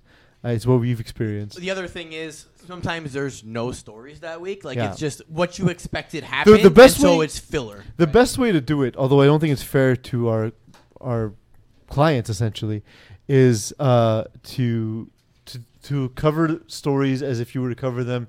When there's a story in a division, you cover that division. So if nothing cool happens in Division Two and all the favorites beat all the underdogs, that week we're not going to cover Division Two. But it's not. I don't think it's you know like it would just suck to, to not have your division covered that week. Yeah, you lo- you'll lose viewers in the long run. you know, and uh, so hopefully we also have more coverage than we've ever had across the board. Um, with a lot of the stuff we're having on Instagram and, and Lance's recaps that we, I, I just I think the recap specifically, I'm really I'm, I'm really proud of as a league that we've done that because I think it's super cool. I agree, and I I particularly like the action shots too that keep going up every once in a while. It's just a shame that I think Lance is one person, so he doesn't make a lot of a lot of games. I- I- the the the, the thing, um, my You're brother, welcome to help him out. My I, I'm open to it. I took a few pictures at the games last night. My my uh, my brother put it best when he first started working for FPF is we have ESPN expectation but PBS funding. Nice. You know, for those who are that's too very- young to know what PBS is, it was a cable network. It took uh, me a second actually. Mr. Rogers says hello. yeah, it was it was a cable network that relied on public funding, and they would interrupt your shows to run telethons, This show is brought to you by viewers like you. and, and that's it. So people had to call in and donate money. Um, so yeah, so if you want to donate money to Pete's salary, please feel free. Uh, please feel free. Uh, we'll cut your eye in Division One and or Two. Uh, so I saw the YCWS. You can't sit with us. Yeah, I was. Gonna, Yixwu. uh, is it? It's okay to actually say you can't sit with us. I just call them. You can't sit with us. Okay, Yixwu. cool. Against Got Skills. So I saw something in this game that I've never seen before ever, and it shows in the in this uh, box score too. So Nick Santomo actually left the field mid game for how frustrated he was throwing against That- Isaiah I- Aylward's rushing. That's oh, surpri- that's that- fun. So Yeah. given the people involved, that sentence surprises me zero percent. if I had to pick a player who would leave a game mid game, I would For a specific absolutely, absolutely choose Nick Santomo. If I had to choose a rusher that would cause a guy to leave a game Would be Isaiah mid game, it would be Isaiah Aylward. That's that fair. that that's just the script. that, that's just they did the thing they were supposed to do. How many PDs do you have? Where is it? Only three, no, two that's, sacks and a that's tackle. three's wrong. So Mo, Mo was sleeping. Yeah. Well, Um, Mo, Mo, especially with rushers, tends to not give them all their stats because he wants to make himself the greatest rusher that ever played FPF. Uh, okay. Isaiah is way better than Mo. Yes, by a long Imagine the shot. finest with Isaiah Aylward. That's- wow. Well, which finest? the Mo Khan's finest. Well, the best putting- i- iteration of the finest there ever was, apparently. According to Mokad. Putting Isaiah on this team too was uh, Vinny was sick, so he didn't play. So Isaiah jumped in, and uh, man, I- I think the three is maybe half of what he actually had, um, and then he had the two sacks to go with it. So he was just a nightmare for for Mhm. Santomo. Well, eight for twenty-seven. I mean, jeez. Yeah, he couldn't get anything get, uh, going. Um, Tam was actually far more efficient when he jumped in. Um, but uh, no, I mean you can't sit with us dominated this whole game. Uh, uh, it's funny because Alex was maybe frustrated with his play at the beginning. He threw an early pick, and, and it was an eleven o'clock game on a Saturday in Lachine. So That's always fun. yeah, so it was a little bit rough. Um, but uh, after that, I mean, Alex got it together. They drove the field with ease. Uh, Terry got robbed of a touchdown. I'm sure he'll be happy that I mentioned that. you Uh, definitely will be. Danny, Danny, Terry loves hearing his name. Danny, Danny Roy put, put him like maybe on like the one inch line. And Oh, Ter- yeah. Terry swears he was in. I heard about this. Can I talk about it? Uh, All right. re- oh, really? I wasn't going to go into detail. I'm if, gonna go if- into detail. If you want to go into that, okay, that's it's controversial. Yeah. It's controversial. Controversy is fun. It's content. I, I, okay, sure. See, the benefit of being me, Corey, is I can't fire. My, okay, I can. I'm not willing to fire myself. So And That's true. I don't feel like controlling him tonight. I like this story. So um, if you're comfortable telling it, I'm comfortable listening and sitting so next to you. it's not something that affected the game. So No. it- the only reason I'm telling it is because it's not something that affected the game. So it doesn't. and also it was ultimately a little bit tongue in cheek too. When It's a little bit tongue in cheek, and I, I think You'll have to set it up properly. I think there's two sides of the story. So Terry's side of the story is uh, that uh, Did he- you get the other side? no, but Oh, I, okay. I'll I'll, repre- So you'll assume the other I'll, side. I'll represent the people. Okay, cool. Um, Terry uh, Terry Tam's side of the story was uh, there was a call uh, or an application of a rule that uh, they didn't agree with, and so they he at halftime went to go see the refs and say, "Hey guys, I want to know like how do you guys call this?" Again, this is Terry's side of it. He's not screaming. He's not rude. He's not. He wasn't. Okay, and I Terry, wasn't there, so Terry was extremely joyful and just and they were chatty and in, in like a, a positive uh, a positive way throughout the entire game. Like they were having fun with each other. Yeah. So that's why it was interesting that it led to to that. Is that Rob telling us to shut up? Was that that explosive sound? I don't background? think so. Okay. Um, Yeah, that was strange. so um so yeah so they they basically you know said like he just asked like hey so how do you guys call this because this is my understanding of the rule what's your understanding of the rule and they had a conversation he went back Oh, it was intentional grounding. intentional grounding okay. Yes, that's okay. Yeah, um so that's fine I, I forgot what it was he mentioned to me uh, it was the other intentional grounding. um and so then uh later in the game um ball was caught by Terry, Yeah. um, and he was called out on the half-ass hairline, as I like to call it, because. I love my favorite, my least favorite thing in FPF, by the way, is a referee at half the field saying a guy was uh, deflagged half an inch before he made it into the end zone. It's so tough in real time because Yeah. you could almost Oh, I always, know. you could almost always call it a touchdown, but like when does the exact moment that the flag starts to come off? I you know. so- It's it just it's it's always frustrating because we, we only have two officials. You know what I mean? It's not the official's fault. It just it's a it's it's I always say the game is evolving to a point where it's almost impossible to ref the game as as, as two refs. Um Anyways, anyway, all that to say um that um Terry believed he was in for a touchdown and uh, uh, Danny Roy kind of like s- smirked, the referee smirked and said uh well, next time don't challenge me. I don't yes, so I think that was Danny Roy joking around. it was Yeah, cute. I agree. because I, I I know like I know the two characters involved, yeah, and so again Terry not upset because the game was in hand. I think he meant it as a joke to be like, oh well, you know. I don't think he saw it as a touchdown and then purposely ruled him out. Uh, but you can im- imagine that was a game where that ends the game and he calls him out short and then says that. I don't think he would say it in that case. no, exactly. You know what I mean? But but just to say, uh, that's how that went, and and Terry Terry feels he was robbed. I think it's just our referees having a little bit of fun. Yeah, yeah, exactly. I, I That- and that's I why I'm- definitely agree with that. because I know the people involved and because I know how this likely went down, I'm comfortable telling the story. I could see why you were scared about me Yeah, telling yeah, the I wasn't, I wasn't going near that. Oh, but yeah, that's the experience of Devin do, having done hundreds of podcasts. And I think the other Um, the ele- el- the other element too is I'm pretty sure, and I, Eagle, maybe you can check this. Uh, on Terry's three teams, he's I don't think he's caught a single touchdown this season, and he has more than 50 catches. I think that's correct. Let me check. He also, So I think that was part of it. but too. like that's that's just snapper life. You know what I mean? Like depending on the type of offense you Yeah. play on. that is correct. I think I want to say 54 catches. Oh no, he has one with Taco Tuesday now, so he's good. Uh, so just this week. Just this week. Okay, there you go. So he, there, that's probably Sean Abram continuously working against our programming. It's annoying. Did Sean throw or was it Vinny? It was Sean. Uh, did it Sean get back in was time? Vinny. Yeah, Oh, I thought Sean Sean was was sick. Why he fed Sean- Terry one. he played. Vinny played the game before because he had to replace Sean, and then uh, Sean because Sean was on vacation, and then Vinny was too sick to continue. Oh, that sucks. Yeah. I, I, I was talking to Vinny this week. I he told me. It was yeah, it was it was bad. Um, yeah. So he. Uh, the thing is with with uh, what's it called? Uh, with you can't sit with us. Uh, just dominating, dominating performance in this game. Obviously, um, if we look back at some of the other games, the internet, of course, operating slowly when I first needed. Uh, Braves beat uh, the finest. Um, can we see this as a passing of the torch? Changing of the the, guard, as you put in the notes, Yeah, probably one of the few things I got to read before the, the start of the show. you're welcome. Yeah, thank you. You're welcome. Um, is this is this it? Is this like the Braves are now sort of what the finest were, or, or do you think we'll see a resurgence from the finest in the future? I mean, definitely nothing against the finest. They're they're royalty. Um, but I would actually almost argue that this changing of the guard happened before this game. Okay. Would you have not put Braves ahead of finest, maybe even almost a season or two ago?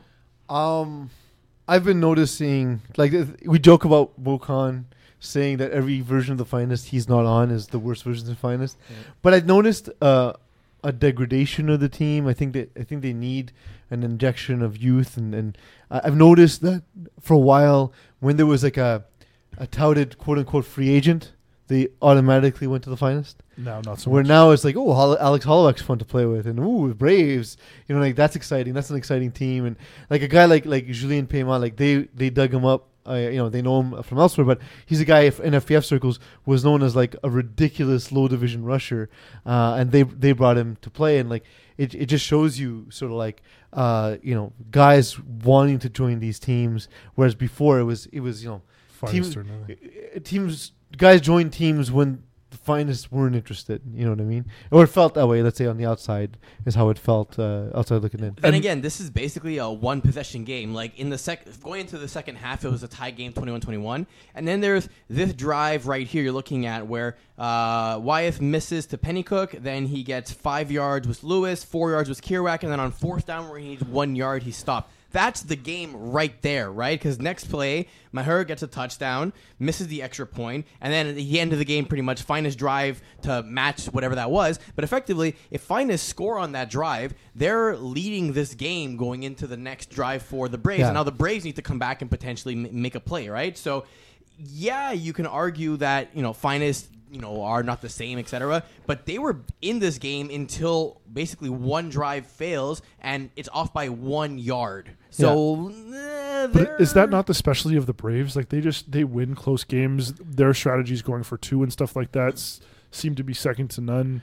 So and they're they're so they're so efficient. Like you need to be perfect when you play them. yes, You know what I mean? So uh, that's and but that was what the finest were. Is what I, like my point is not that the finest are bad. They're Right. still No, uh, at of worst course. they're the third best team in, in all of FPF. But my point in this is that they're doing the thing the finest are famous for. Hey, hey Alex. We are now joined by Matt Lepage, uh, Matt, it's Pease, and Corey. Uh, we're joined by, with uh, Eagle, of course. Matt, uh, we're going to ask you questions in English. If you don't mind, feel free to answer in French if that's more comfortable for you. Uh, you're joining us. You're our guest, so we definitely want you to be as comfortable as possible. How's it going, my man? It's going well, and you guys? Good, good. What were you doing on this evening before you decided to waste a bunch of time with uh, with us? Uh, I just came back. I mean, uh, my girlfriend had a, an appointment at the hospital today. She got her surgery for ACL uh, repair. Okay. Well, we wish her her- we wish her so, definitely yeah, a speedy so we- recovery. we, came back from that. Yeah. We definitely wish her a speedy recovery, man. I'm happy to hear. How's uh, how's your season been so far? Uh, season is good. Uh, BYOB has been uh, playing pretty well, so we're five and two right now. So uh, yeah, season's been great. Uh, also, I'm also playing Division Three with uh, Phil Cutler and KJP, so we're having a great season too. So That's uh, Yeah. glad to see that. Um, I've been saying for a while. I'm happy that you know you guys have built a core around uh, Matt Rene that can help him Yeah. succeed. Uh, what are the things about his game you enjoy? Uh, where you enjoy playing with him? Uh, well, first of all, I, like, I love his system. It fits me very, very well.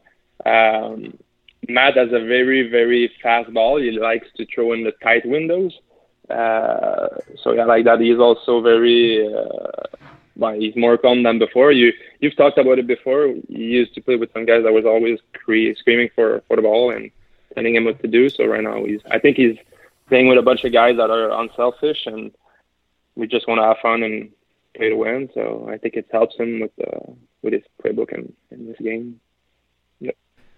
So, uh, looking at the roster, like we, we talked about this group specifically, uh, you Mhm. know, uh, on the offensive side of the ball, uh, there, there's, you know, y- yourself, uh, Laurent Foucault, and let's say Steven Osman as really like the, the, the, the core receivers on the team.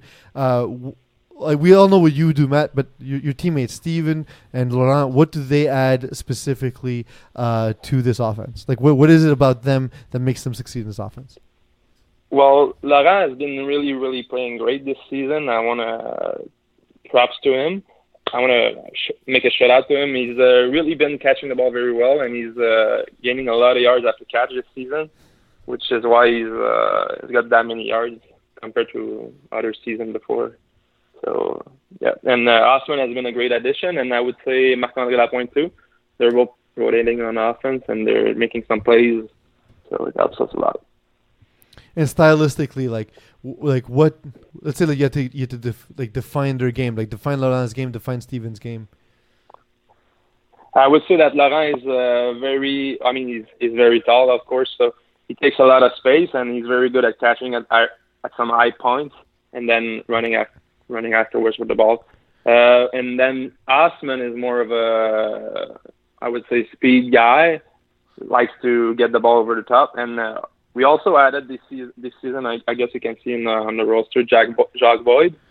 Yeah. Uh, he's been coming back. He was he was a he had health problem bef- uh, for the last couple of years, and uh, he texted me and said he wanted to come back. So uh, he's been a great addition to. I was to gonna ask. I, I wasn't sure if he was full time on your roster, but he is like a full time member of your team, right? yeah, yeah, he's a full time member, but we had some uh, games at eleven o'clock, eleven p.m., so he couldn't make it at the at those two games. So that's why he's uh, he You missed a couple feel- of them. But, uh, yeah. You guys faced Killer Bees this past week, and Mhm. uh, they're not a team we've covered as as much as some others. But given that you've seen them uh, firsthand, uh, what do you think about uh, Charles Saint Martin as a quarterback?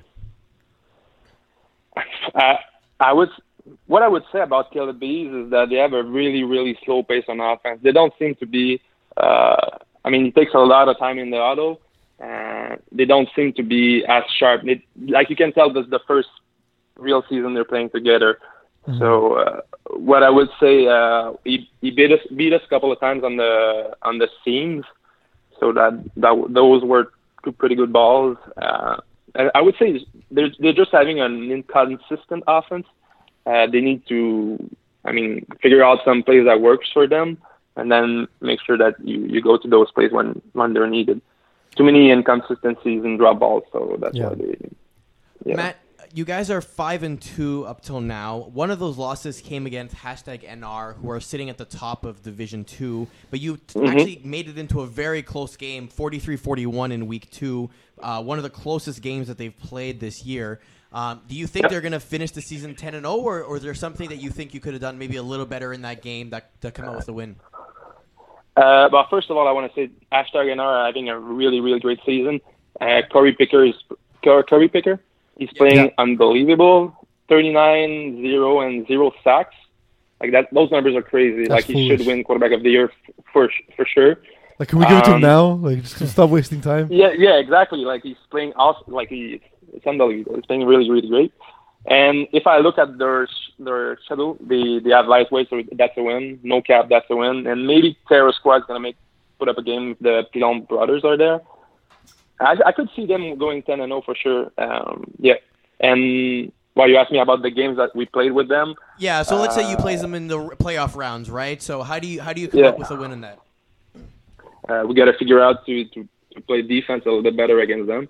Um, just cover better. We missed a couple of guys in that game that could have helped us. Uh, Sebastien Simon and uh, and Mate Awesome. Uh, so those guys are pretty good in man to man. So I think they could have helped us in that in that game. But overall, it's just you got to figure out how to make a an INT or a defensive stop, and then uh, you you you got to score every time because they're gonna put up some points for sure. Um, so we talked about the exciting nature of uh, No Regard potentially going ten and zero. Um, Mhm. Conversely, and more fun for me on a personal level, uh, lightweight look to be heading to an zero and ten season. Do you think that's as likely as uh, as as No Regard going ten and oh? zero? uh, I, it's tough because Simon's a good guy, right? But they're having a really hard time this season. They don't have uh, consistency in the roster. I think. They, Yeah, and, and it wasn't the roster Simo thought he was going to have before the season. So like, Yeah. like I know we like to joke about Simo, but Simo was actually much better than than we, we make it seem. But he, the team, when I saw the the team week one, I was like, well, this is not a Division two team, and it it's a team where it's starting to get better. He's starting to add players, but I think it might be too little, too late. Yeah, I, I mean they have a couple of games that might be tied with Killer Bees and No Cap, but I don't see them winning against No Regards and Les Studs. Uh, Les Studs are playing really really well right now. They've got two big wins in a row, so no, I think they might have a shot against Killer Bees. uh, Maybe No Cap, but talent wise, I think uh, it's gonna be hard for sure. Matt, other than Div 2, uh, I also noticed you're playing with KGP in Division 3. Um, so, like Phil Cutler, uh, Jonathan Garfinkel, Dylan Garber, etc. But then uh, yourself and Julien Paiement seem to be like recent additions to this squad. So, how did that all come together, and how do you feel that team's gelling? Um, it's actually back in the McGill University background. So I knew Phil was uh, we we we crossed our, path crossed uh, at McGill. So then uh, I knew last season, I think it was last winter uh, when they won the championship. Um, I, I went to sub a couple of games for them, and I didn't know that uh, Julien Paiement was playing on that team, and he's a he's a good buddy of mine. So. Uh, so that last winter I went to sub for them, and then uh, Phil Cutler played with me in the in the fall tournament, and then uh, he just asked me to join his uh, Division Three team for for this current season. So that's how it that's how it happened. So I don't know if you know this, but Cutler's also a uh, councilman for the borough of Westmount in Montreal. So would know you rather have him as a councilor and basically in charge of your snow removal, or as your quarterback on a You roster? get only one. You get one, Matt. If you if you get if you choose one, you lose the other one. Uh, I'll go with a quarterback. I like him as a, qu- as a quarterback for sure. So I'll go with that. Matt Matt must not live near the studio that never gets No. snow removed. Because my No, I God, don't. 5 I'm days after snowstorm, Matt, so- where we are here, there's no parking. No, no, I'm, I'm I'm not in Montreal, so I'm on the South Shore, so that's Okay, why. all right. Yeah. That's awesome. Yeah, that's an that's an, that's an easy one for you then. Um, Yeah, so exactly. so um, I I'm gonna make a statement. I was gonna ask Corey, but I figured I'll let I'll let you answer this question. We have no regard, as we talked about, undefeated.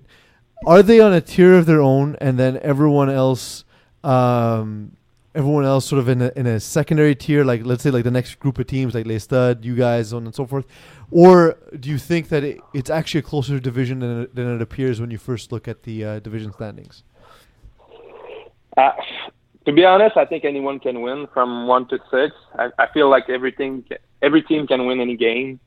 Like let's say we, we lost against Terror Squad, last week, so and then we're five and two and we're still second. So Taco Tuesday, Bad Boys, and the Underachievers. I feel like anybody can beat anybody, uh, even though No Regards are seven and zero. I mean, every weekend anything can happen, right? So just just need one game that Picker's not in his game, and maybe that's a loss for them. Okay, one last question. Yeah. Uh, BYOB, Taco Tuesday, Bad Boys. Which which of those teams is better than hashtag NR? You have to choose one. You have to say that one. Well, put your name on one of these teams is better than NR. I, th- I think we have a shot. I, I would go There with we go. for sure. I, tr- I trust my guys. There we go. I, I, I wouldn't have thought anything. Indeed, uh, my dude Matt. Thank you for joining us. Uh, it's uh, it's been an absolute pleasure. Always respected your game and always happy to see you at the fields and otherwise. So thank you for joining us on the show today. All right. Thanks for having me. Thanks for having me, guys. Have a great night. Thanks, Matt. Thanks, All man. You too. Bye. Bye. That was Matt Lepage of BYOB.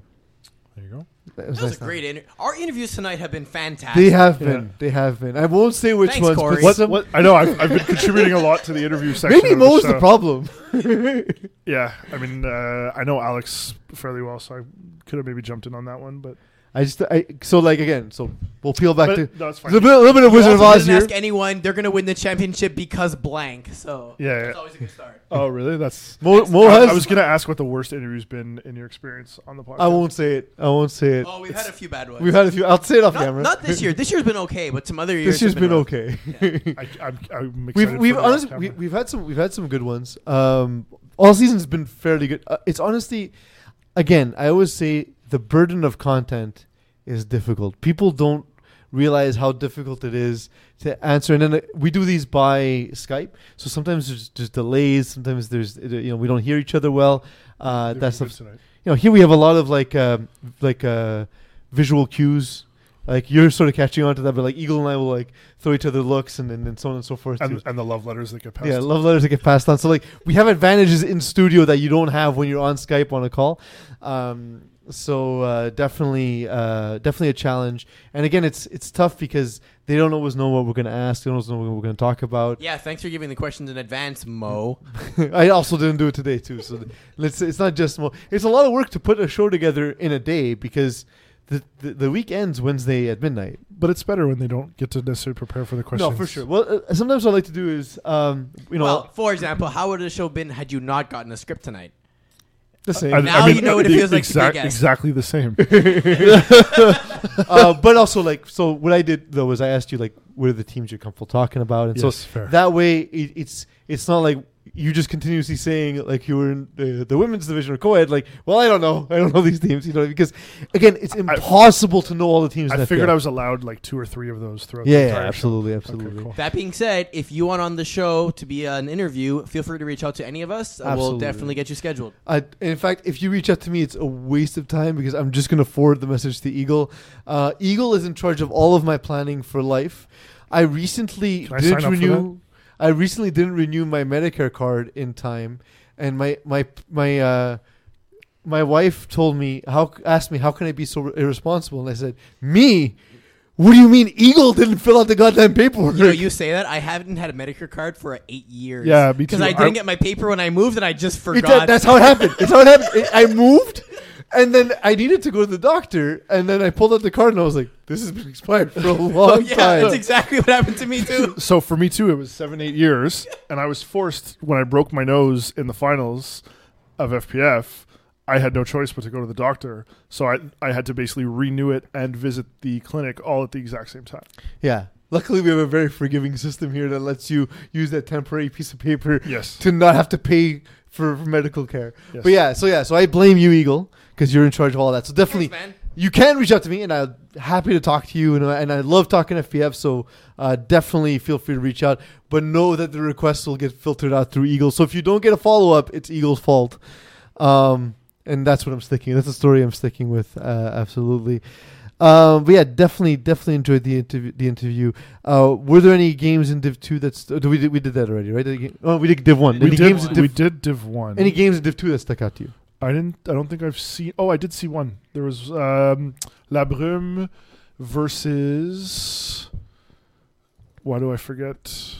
I'm gonna help you out in just a second. Yeah, please. It's not La Brume. It was La, It's not not not, La not, Brume. La It's no cap. Brume. It was uh, um, their other team. No cap. Yeah, no cap. Exactly. Yeah. Versus underachievers. Yes, That's what it was. I was gonna ask you a quick question before, and we'll get into the game in a second. But since we're talking about no cap, Yep. um, I love Jimmy Lee's Janvier. By the way, Yes. I I think he, there's there's just there's something special when the ball leaves his hand. It's Agreed. explosive out of his hand, Agreed. and I love that he's always on the attack. I love that he's super aggressive.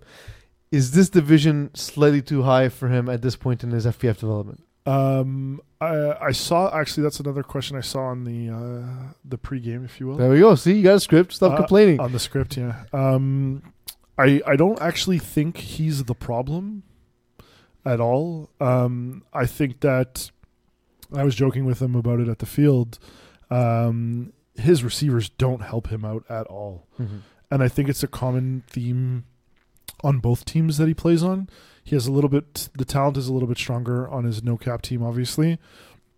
But like they'll they'll get into arguments. He'll, he'll have receivers drop balls throughout the entire game, drop a ball on a big play, run the, run the wrong route. I mean, granted, he'll sometimes overthrow people. Mhm. I think his strength is is underrated. Um, but I, I honestly don't think he's the problem. Okay. I was curious about your thoughts. Um, Underachievers 2.0 of 1, 3. Oh, wait. We'll talk about the game first, and then we'll get to my question. Yeah, th- this was close for, or sorry, it, it got close later in the second half. Um, and then the underachievers were only up by a score. Uh, and then Dylan threw a touchdown to make it 34 20. And he kind of turned to me and was like, okay, I think that's enough for tonight, meaning that he didn't think he would need to score again. Um, and, and that turned out to be accurate. Um, but I mean, it's it's interesting because Theo dominated the game on both sides of the ball, and he's not actually on the team. It's his brother Jamie. Yeah. So uh, Always stealing the spotlight. This guy. yeah. So I would have been really curious to see how this game went with Jamie instead of Theo, and that's nothing against Jamie, but th- there's kind of only one Theo. Yeah. Um, but uh, somebody I didn't uh, see get the ball too much, who I've been impressed with over the last couple of weeks, is Rocco Cristiano. Mm-hmm. He's been kind of their over the top threat, stretch the field guy, and, and he makes some ridiculous over the shoulder catches. Um, but uh, the underachievers were just basically able to man the game a little bit better. They made plays when they needed to. Anytime Dylan got in trouble, he just tossed it up to Theo. Um, and they were just converting on extra points. Everything was kind of working for underachievers. Yeah, no, definitely, definitely. Um, with uh, with regard to underachievers, and the, the question I was going to ask before, so it doesn't sound like I'm hiding the fact that this is completely scripted. Um, underachievers 2.0 have won three of the last four. Uh, they looked a lot better in that time. Uh, w- what's the difference between them then and now?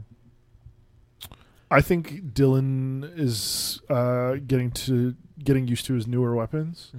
Um, like there's some guys that he's comfortable with. Obviously Theo, uh, Zach, Wiseman, um, but adding guys like Rocco uh, and maybe Julian uh, to the mix and some of the other players that weren't there. Uh, I think he's finally getting a little bit comfortable. They're they're assimilating to him too a little bit. Mm-hmm. Um, so I think just overall the chemistry is is the reason why they're they've been able to be successful. That's fair. That's fair. Um, one last question about uh, Div One and Two, and it's a Div One question, and then we'll move on uh, into uh, Division Four. Um, pi- who's not? I need your name on. Who's not making the playoffs in Division One? Uh, so let's take a look. Eagle, do you mind pulling it up? Not a problem. Can I just pick the two teams in red?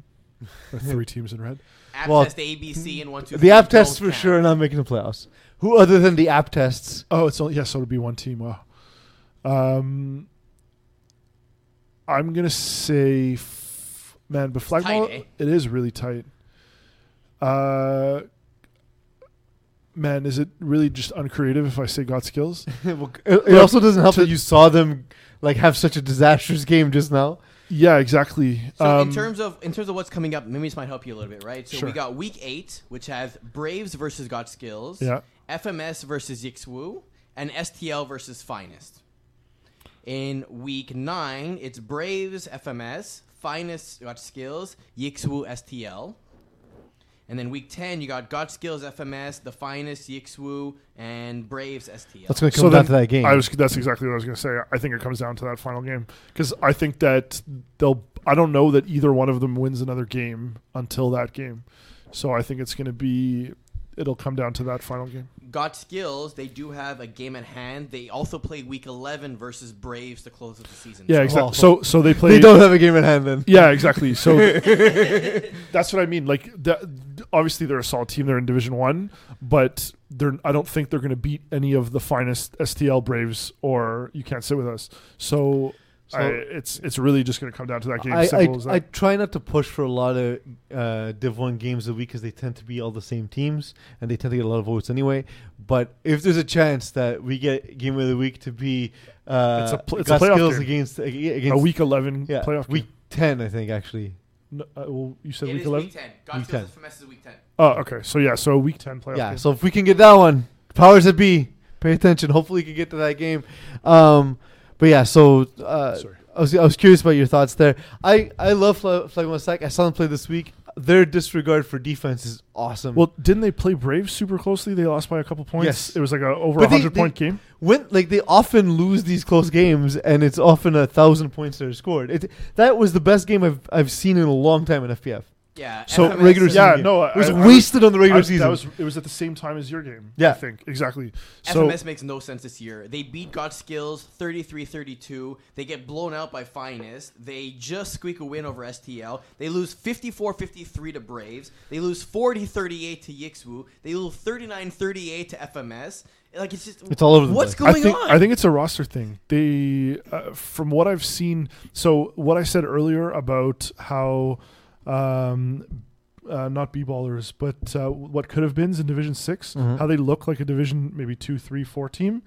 To me, Flagmont Sack doesn't necessarily look like a Division One team, but they have all of the pieces. I mean, but need. like the at the highest level, their talent rate is yeah, no, Their talent level is insane, right? It's it's relative to the other teams, though. In my yeah. opinion. Uh, moving on to Division Four, what caught your eye? Can I say my game? No, I'm kidding. Actually, honestly, I mean, that's but it was it was one of the biggest games of the of the of the yes. uh, week. So I don't that's- mind talking about it because we have you here in studio. that's that's why I'll talk about it. Not because it's my team, but I mean it's two undefeated teams in week seven of the season or week six of the season. It was uh, so crazy. That going at it. at, at the po- at the time of you know in week six, we had three undefeated teams in Division Four A. So for us, we played infantry this week. We were both six and zero. Or sorry, we were five and zero. Infantry was six and zero, and now we have to play Vercheval, and we're both six and zero. Mm-hmm. So we have to basically play two undefeated teams back to back to back, uh, or back to back rather. Um, but honestly, it was a, it was a great game. It was uh, Sean threw a pick or two early, um, and because we started with the ball in the second half, that was kind of the difference in the game. Um, Rory was was tough, but we were also missing uh, our rusher Zach and Sanner wasn't there. Yeah. and they were missing a few guys too. I know they were hurt. I think both both teams desperately tried to move this game um, onto another night, and we weren't successful. So, but we expect to play them in the playoffs, and I think both teams are looking forward to that. Yeah, definitely. Um, I was at the uh, the Chocolate Thunder Prince Sud game. Okay.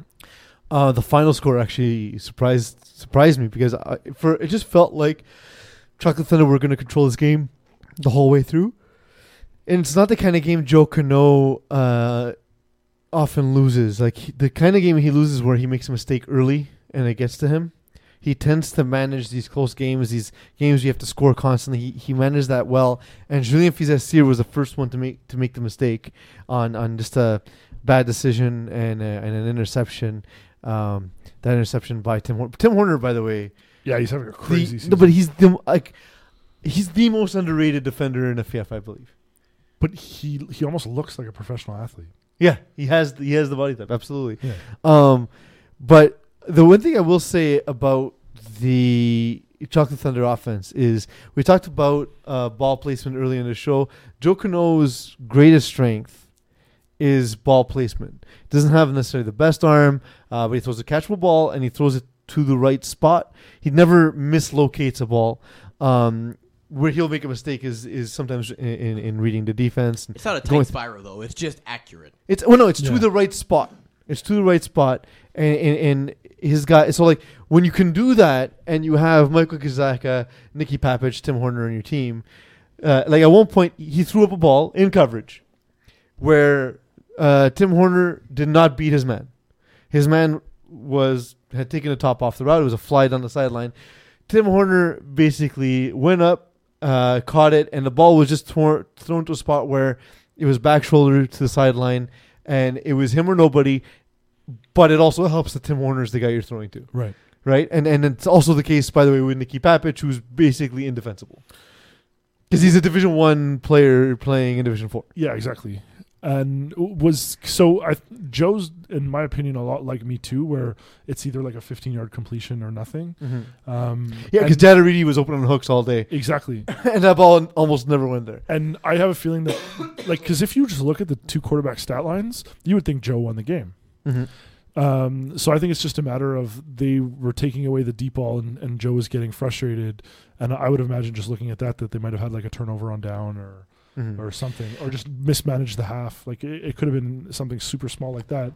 But I mean, other than that, Joe had a decent game. It's also like, uh, I mean, you can know that they're gonna hit Fred Vien in a in a quick slant, and stopping that is a whole other story. Right. Like Fred Vien is one of the most talented receivers we have in FPF. Right. Um, so Is he not playing in higher division? I don't think he is playing a higher division this season. Um, because these are his boys, like these are Yeah, it's his yeah, brother and it's their, brother, it's yeah. their friends. So I, I don't believe they are. But um, yeah, he's he's a monster, monster receiver, and a lot of times it's as simple as just a slant or drag across the field, him picking up yards and blowing by everybody because of his his ridiculous speed. And that's kind of the story of this game was the these two teams have a couple of guys that are stars, right? Uh, the balls went to the stars and and that was it. And uh, Julien Fizessier moves better than anybody even gives him credit for because those two touchdowns don't even tell the story. His ability to, to- he got a couple of first downs on runs, he bought time, uh, and of course, you know, you're adding two touchdowns on the ground. That, that's huge. Yeah. It's so Fred frustrating Vien- for defense. Uh, he Yeah. has only subbed this one game so far, so I don't think Fred? he's officially on the roster. Yeah. yeah, but they have someone else. He always seems to make an Uh, appearance. They they they have someone else on the roster who. Because I think Fred Vien doesn't Gerard, fit Gerard with the ca- Provo is usually one of their go-tos. Uh, this is the infamous Alex S yeah, team. Yeah. Who's Alex S? exactly. Yeah, that's the point. Oh, thank you, scorekeepers. Gan- Gagnon Griffin. Ga- Ga- Gagnon Griffin. That's that's the guy who normally fills that role. That said, you you know this game they uh, they upgraded slightly to you know maybe a top ten, top fifteen receiver in FPF. It's not a bad not a bad guy to have in Division Four. Um, and again, like you know, it's not like it's not like they played a team who doesn't have that the, the, that caliber of athletes. So, uh, fun game. I was happy to be there. Uh, happy to witness it. Um, it was a good game. Anything catch your eye? Anything else? Uh, before we move on, we did have some comments about Alex S. So Quasi says uh, he's my boy, and Dan Lazara said Alex S. He's a good guy, pretty mental DB actually. Can we get his name? No, he is forever going to be Alex S. Is there a reason? Uh, Yes. talk about it on camera. Thanks, Scorekeep. Okay, so it's it's, actually Terry's reason. fault, believe it or not. I believe it Terry- fully and Terry entirely. Vulcan. He's like, "Oh, what's your name? S? No problem." um. Yeah. So, any other games that caught your eye? Uh, I was gonna call you Terry. Corey. Um, I didn't see any of the other ones. Anything four B? Uh, 4B, let me check. Do we have. I can try to pull it up too. You already have the schedule? Villeray Goons uh, Lego Cuck. Nope, didn't see that one. It was at Laval yesterday. That's why I asked. No, it wasn't. seven. Oh yes, God damn it. Sorry. that- I would have known. No, if but it you know what it? It's yesterday. because it's the internet is loading slowly, and I think it's the most recent week. Oh, uh, you know what? One did caught my catch my eye. Villeray Goons versus Danny Demore's team. Villeray Goons are improving quickly. They added Dan Lazara, and he's helping them. He didn't play in that game. He didn't play. Okay. No, but he did get the game played because he was scorekeeping at another field. Okay. So I did give it to him. So I know that when we played against them, he what happened with me was he learned everything I wanted to do in the first two drives, and then they it wasn't even a comp like they they stuck to like a basic cover two defense, but they applied it in a way I hadn't seen where they were sitting in the the intermediate areas where I wanted to attack. And they completely took that, took that away, and, and I got frustrated. And instead of adapting my, my, my game plan, I was forcing passes. It was just a really smart application of a very basic defense, and it helped them improve very quickly. Uh, Dimitris Sinotis, by the way, uh, sorry, Sino Dinos, I believe he was a backup quarterback at McGill. He definitely looks the part. Yeah. He throws a really nice ball. Yeah. ball. He's super athletic. His ability to throw like a ball on the line to the back of the end zone, like just high enough for his receiver to catch it, is impressive. The thing about this game is, um, so Philp were actually up twenty-four to twelve in the second half, and it looked like the game was pretty much over. Um, Villeray Goons scored with maybe six plays left, um, and you just thought, okay, Danny Demore is going to just close out the game, whatnot. Danny threw a pick on his very first play on first down to That's give insane. Villeray Goons the ball back, and they scored to tie the game up with a play or two left, um, and then had the balls to go for two instead of just the one point, and they scored on the two point conversion to win the game in the last five plays. That's that's that's insane. That's so, insane. and you wouldn't expect that from an experienced team like Philp. Yeah, they, I would say maybe Villeray Goons were a little bit more athletic and, and whatnot than than Philp, but you just don't expect those kind of mistakes from Danny. Um, and just watching it live, I couldn't believe it was unfolding. Yeah, yeah. It's uh, and again for a guy who knows as much as Danny, and for a guy who doesn't play a style of game that really leads to a lot of mistakes, uh, it it's uh, it's odd to see. Uh, Class on grass beat Show Me Your TDs. Rough game for Mike Adana. Three interceptions, uh, completing half of his passes. Um, just not what we'd expect from him at this point. Um, They've been on really a roll. feast or famine, eh? Jeez. They've been Yeah. on a roll too. Well, I know Mike's hurt. He kind of played through. He, he um. So his injury is old man. He uh, decided to play ice hockey for the first time in a, a decade, Oh, there you go. uh, and then came to this game incredibly stiff and sore. And he have even missed our game in Division Five uh, due to just being old. Uh, but still, whatever you decide to play, man, we're going to criticize you uh, as if you're healthy, and that's but, just But does he have a choice? Like, would they don't really have another option?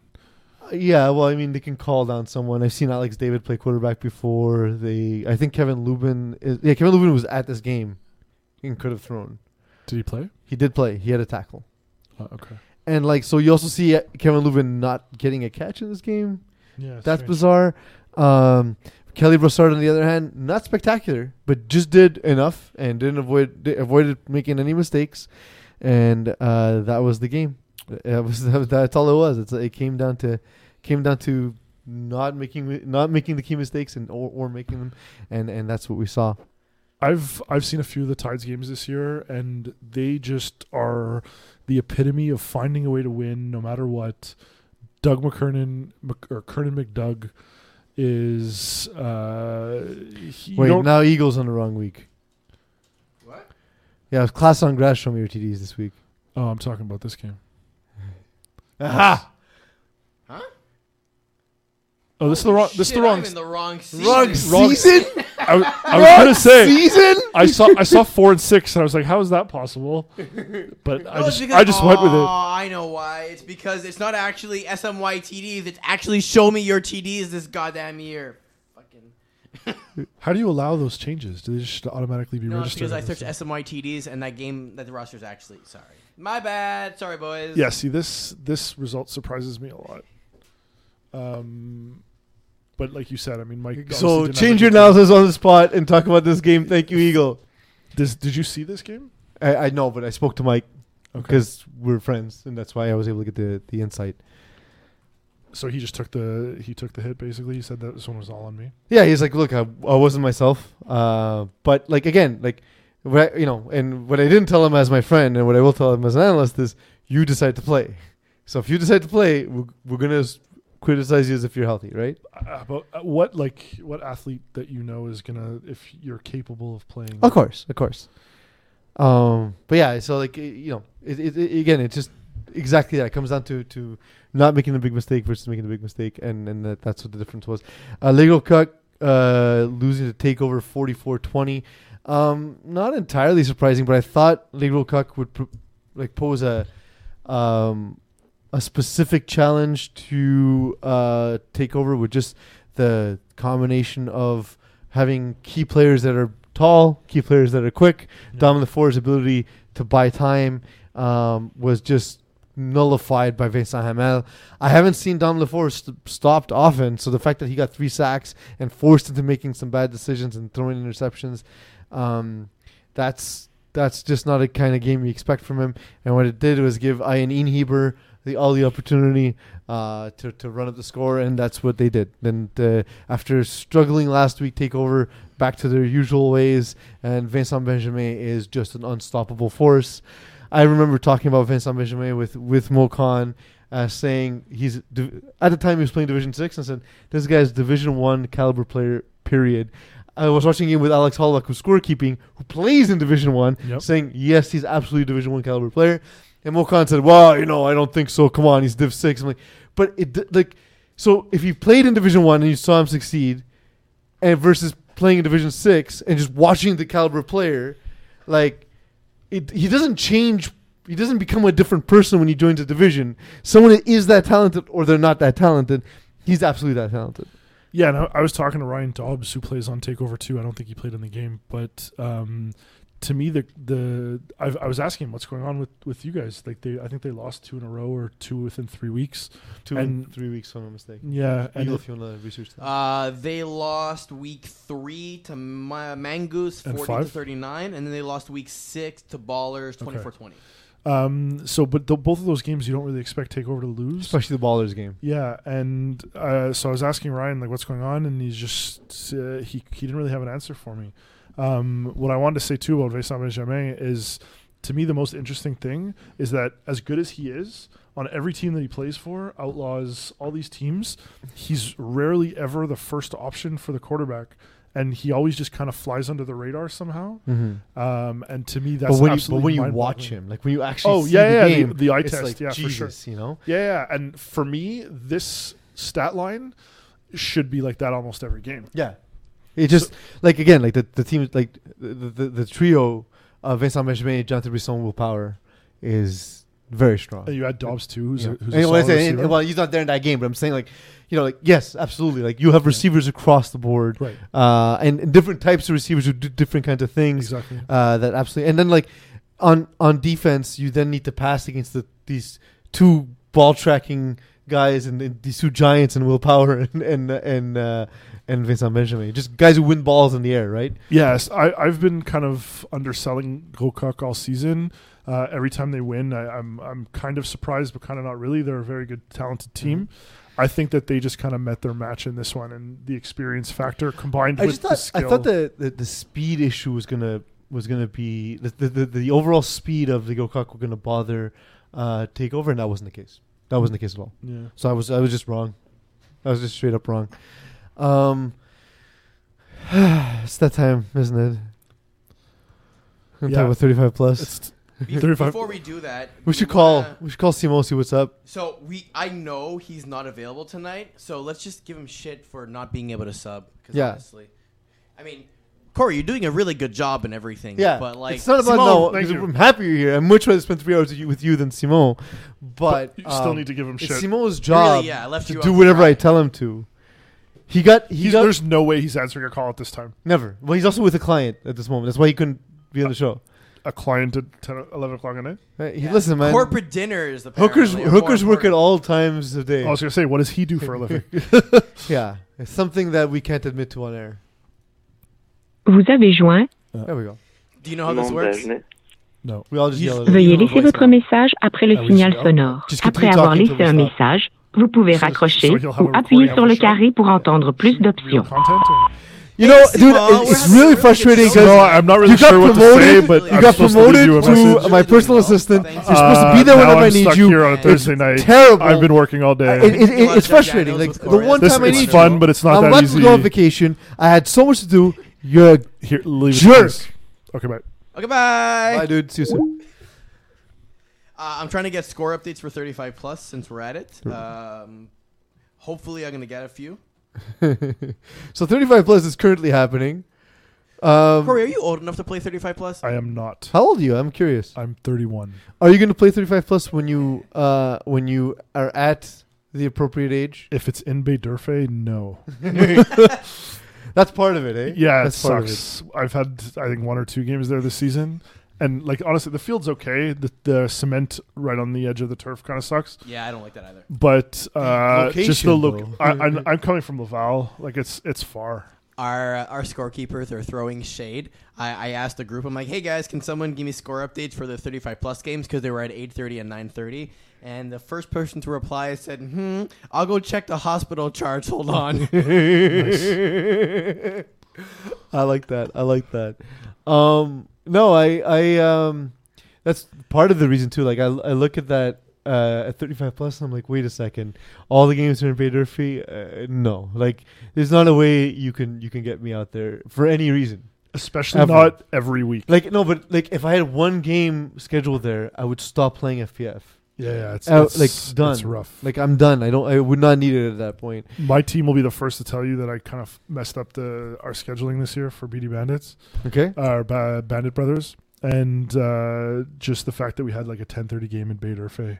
But it was cool. We did like a team bonding experience. You go to you go to like Annie's or something before the game, Yeah. Okay. and then uh, so th- that worked out great. So that was a lot of fun. But I don't want to do that every week. I think I would need to leave a day before to get to D'Urfé. I just stayed at work. So like I, you've been to my place. Yeah. I live 20 minutes east of of Hebert. Yes. So like it takes it takes a while. Like an hour. It would take me about an hour. Yeah. Yeah. Like it takes me about Especially in the winter. it takes me about 55 minutes to get to Lachine. Is it just me or every night that we have football, there seems to be some kind of snowstorm or crazy treacherous driving conditions? Is that just me? Or they close the highway and you need to take the service road the entire way, Yes. and it's awful. It is so awful. week seven is in the books. We'll find out what the actual results are. There's one week left for uh, 35 plus, and then their season is done. Thank God. Thank God. Um, It's interesting, the 35 plus division, and we're sitting here just complaining the whole time. No, but so, so but, the, but the problem is it, it's set up for us to fail because already okay. So we may not be Speaking as, of failing, Grumpy Old X Men and JMJ. Ooh, that's a fail of a season right there. yeah. Well, you s- you started by calling your team JMJ. what does that stand for? Uh, Jumanji Magical Journalists. Really? No, I just thought Juma- Jumanji would just fit the jam. Like they could just Uh, be Jumanji. According to Urban Dictionary, it stands for Jesus, Mary, Joseph. Jesus, Mary Joseph. Very religious. The thirty-five plus. Well, I mean, you need to be thirty-five plus to go to church, isn't that usually the case? Is that religion has no part in FPF? Yeah. Turns out we need to ban them. We need to ban them immediately. Or also, uh, Juggle My Junk. Oh, Juggle my. Oh, that's that's probably what it is. also a religious experience of a different type. um, yeah. So like, it, it just like the games are exactly a week ago, and they're happening. So anyone who's playing 35 plus would listen to us talk about games that happen prior to the ones they just played. yes. On Friday morning, they'll hear us talk about what games from a week ago. It makes no sense. And they've already played a game no since sense. Um, so yeah, Eagle, throw us a topic about 35 plus. Uh, And we'll do rapid fire, just like Hot Sauce Sports. By the way, if you haven't yet listened to, downloaded, and followed, remember to do so as soon as possible. You've been listening to Hot Sauce Sports. Like thirty-five, go rapid fire. OAS Guaranteed Championship. Uh, they have to. It's basically a Division Two team at least uh, playing uh, in thirty-five plus. Is that Kevin Kusai's team? uh, no, that is uh, that's Karan Police's team. I don't believe Kevin Kusai is on the team. No, he's on Old Age Outlaws. Okay, yeah, that makes sense. Outlaws. Yeah. So this is the it's the Y thruster. It's Teddy the Fournette. Uh, Yeah, uh, someone accidentally added Yanni Loeb yeah. instead of Yanni Lair. There we go, Terry. Um, are you surprised that the FPF KTFL draft team actually has more points for than OAS? Uh, not surprised because uh, they're playing against the KTFL guys, and uh, FPF is superior to KTFL. There we go. We have we have proof in, proofs in the pudding. It's official now. It's official. now. We have it on we have it on paper or on screen anyway. Who are the KTL KTFL team? It's a draft uh, division because in. KTFL they draft their guys. Yeah. So it's they run that division similarly where they draft their players. Ah, okay, cool. It's a cool idea. Like the idea. I do have some score updates. Uh, Monster versus Spitfire. The score ended in a tie, forty to forty. So you have two ties. Lovely. Yeah. Well, is, but- and is their first tie against each other also? Uh, maybe. Let me check. Did they tie twice in the same season? They That's awesome. No, they tied Outlaws. So at least it's Uh, a little bit different. Uh, I think that's the only uh, OAS versus X Men. OAS won fifty to sixteen. So Wow. Ec- uh, X Men now zero and seven. OAS. it's the best team against the worst team of- of that division, so it's not surprising. Are there tiers like in Code? Yes, Uh, but they They've play each won- other though. They do because because KTFL has like a, it's a, it's its own division, but they, they have crossover games for the regular season. Um, are they are they? Is it one finals or two? Ooh, let me check. Rapid fire for Eagle. So week seven, and we're all just learning about how the division functions. Yeah. It's because it's weird. like, read, look, read this. In the 35 plus division, all 10, 11 teams qualify for the postseason. what does that mean? there will be three separate 35 plus champions, though. So, okay. There's 12 teams and three champions. tier one, Eleven. it's Ten. Oh, 11, right? Exactly. tier one, it's semifinals and championship finals. Tier two, it's the uh, receive the first round bye for the best record, and they have the same thing. And then KTFL, it's best, uh, worst, et cetera, et cetera. Well, why does it say all 10, 11? Ah, because Rob can't type. um, and then as well, FPF beat Polvige 32 to 31. Oh wow, I mean, that's a close match at least. that's Yeah. a good, that's a good game. the draft That's a good game. That's a good game. And I think that's all we're going to get for tonight for updates. So, So they did a draft. Oh, sorry, my and- mistake. Uh, Montreal Spitfire is, is Carmen Pleach's team, Yes. not uh, OAS. Uh, but that team that team is, is solid as well. Um, so it's it's it's cool that actually uh, Monster was able to keep up. It was cool that Monster was able to keep up because Montreal Spitfires uh, solid across the board as well. Eagle, I think it's time. you think it's time? I think it's time. I mean, we basically have all the finals lined up already for this, so we'll we can preview it eventually. We have several weeks to talk yeah, about it. Yeah, exactly. Um, well, Corey. Oh, uh, JMJ beat Pizzazz 41-26. Oh, first one of the season. Yeah, There yeah. go. There we go. I was just gonna ask in a draft setting, how does one team go 0 and 6? Because they suck at drafting. They draft. suck at drafting. They suck at drafting. Um, it's I guess similar to to Giannis talking about why he didn't want to draft uh, James Harden and then specifically targeting James Harden in the All Star game. That was kind of fun. Um, That was a great game. it was. It was. Corey, thank you for joining us last minute. Yeah. Really do appreciate it, my dude. You have no idea. No one wants to hear me alone talk for three hours. Uh, Eagle, thanks for all the work you've done. Ivan Pease, you've been Corey. Well, thank you to Matt Lepage, Oh, Alex yeah, Bacalani, sure. Alexandre Meunier. Yeah. Antoine Meunier, I'm sorry. Uh, Although, if you want to come on the show too, go ahead. There we go. Um, thank you all for watching, and mostly, most importantly, thank you all for letting me be myself.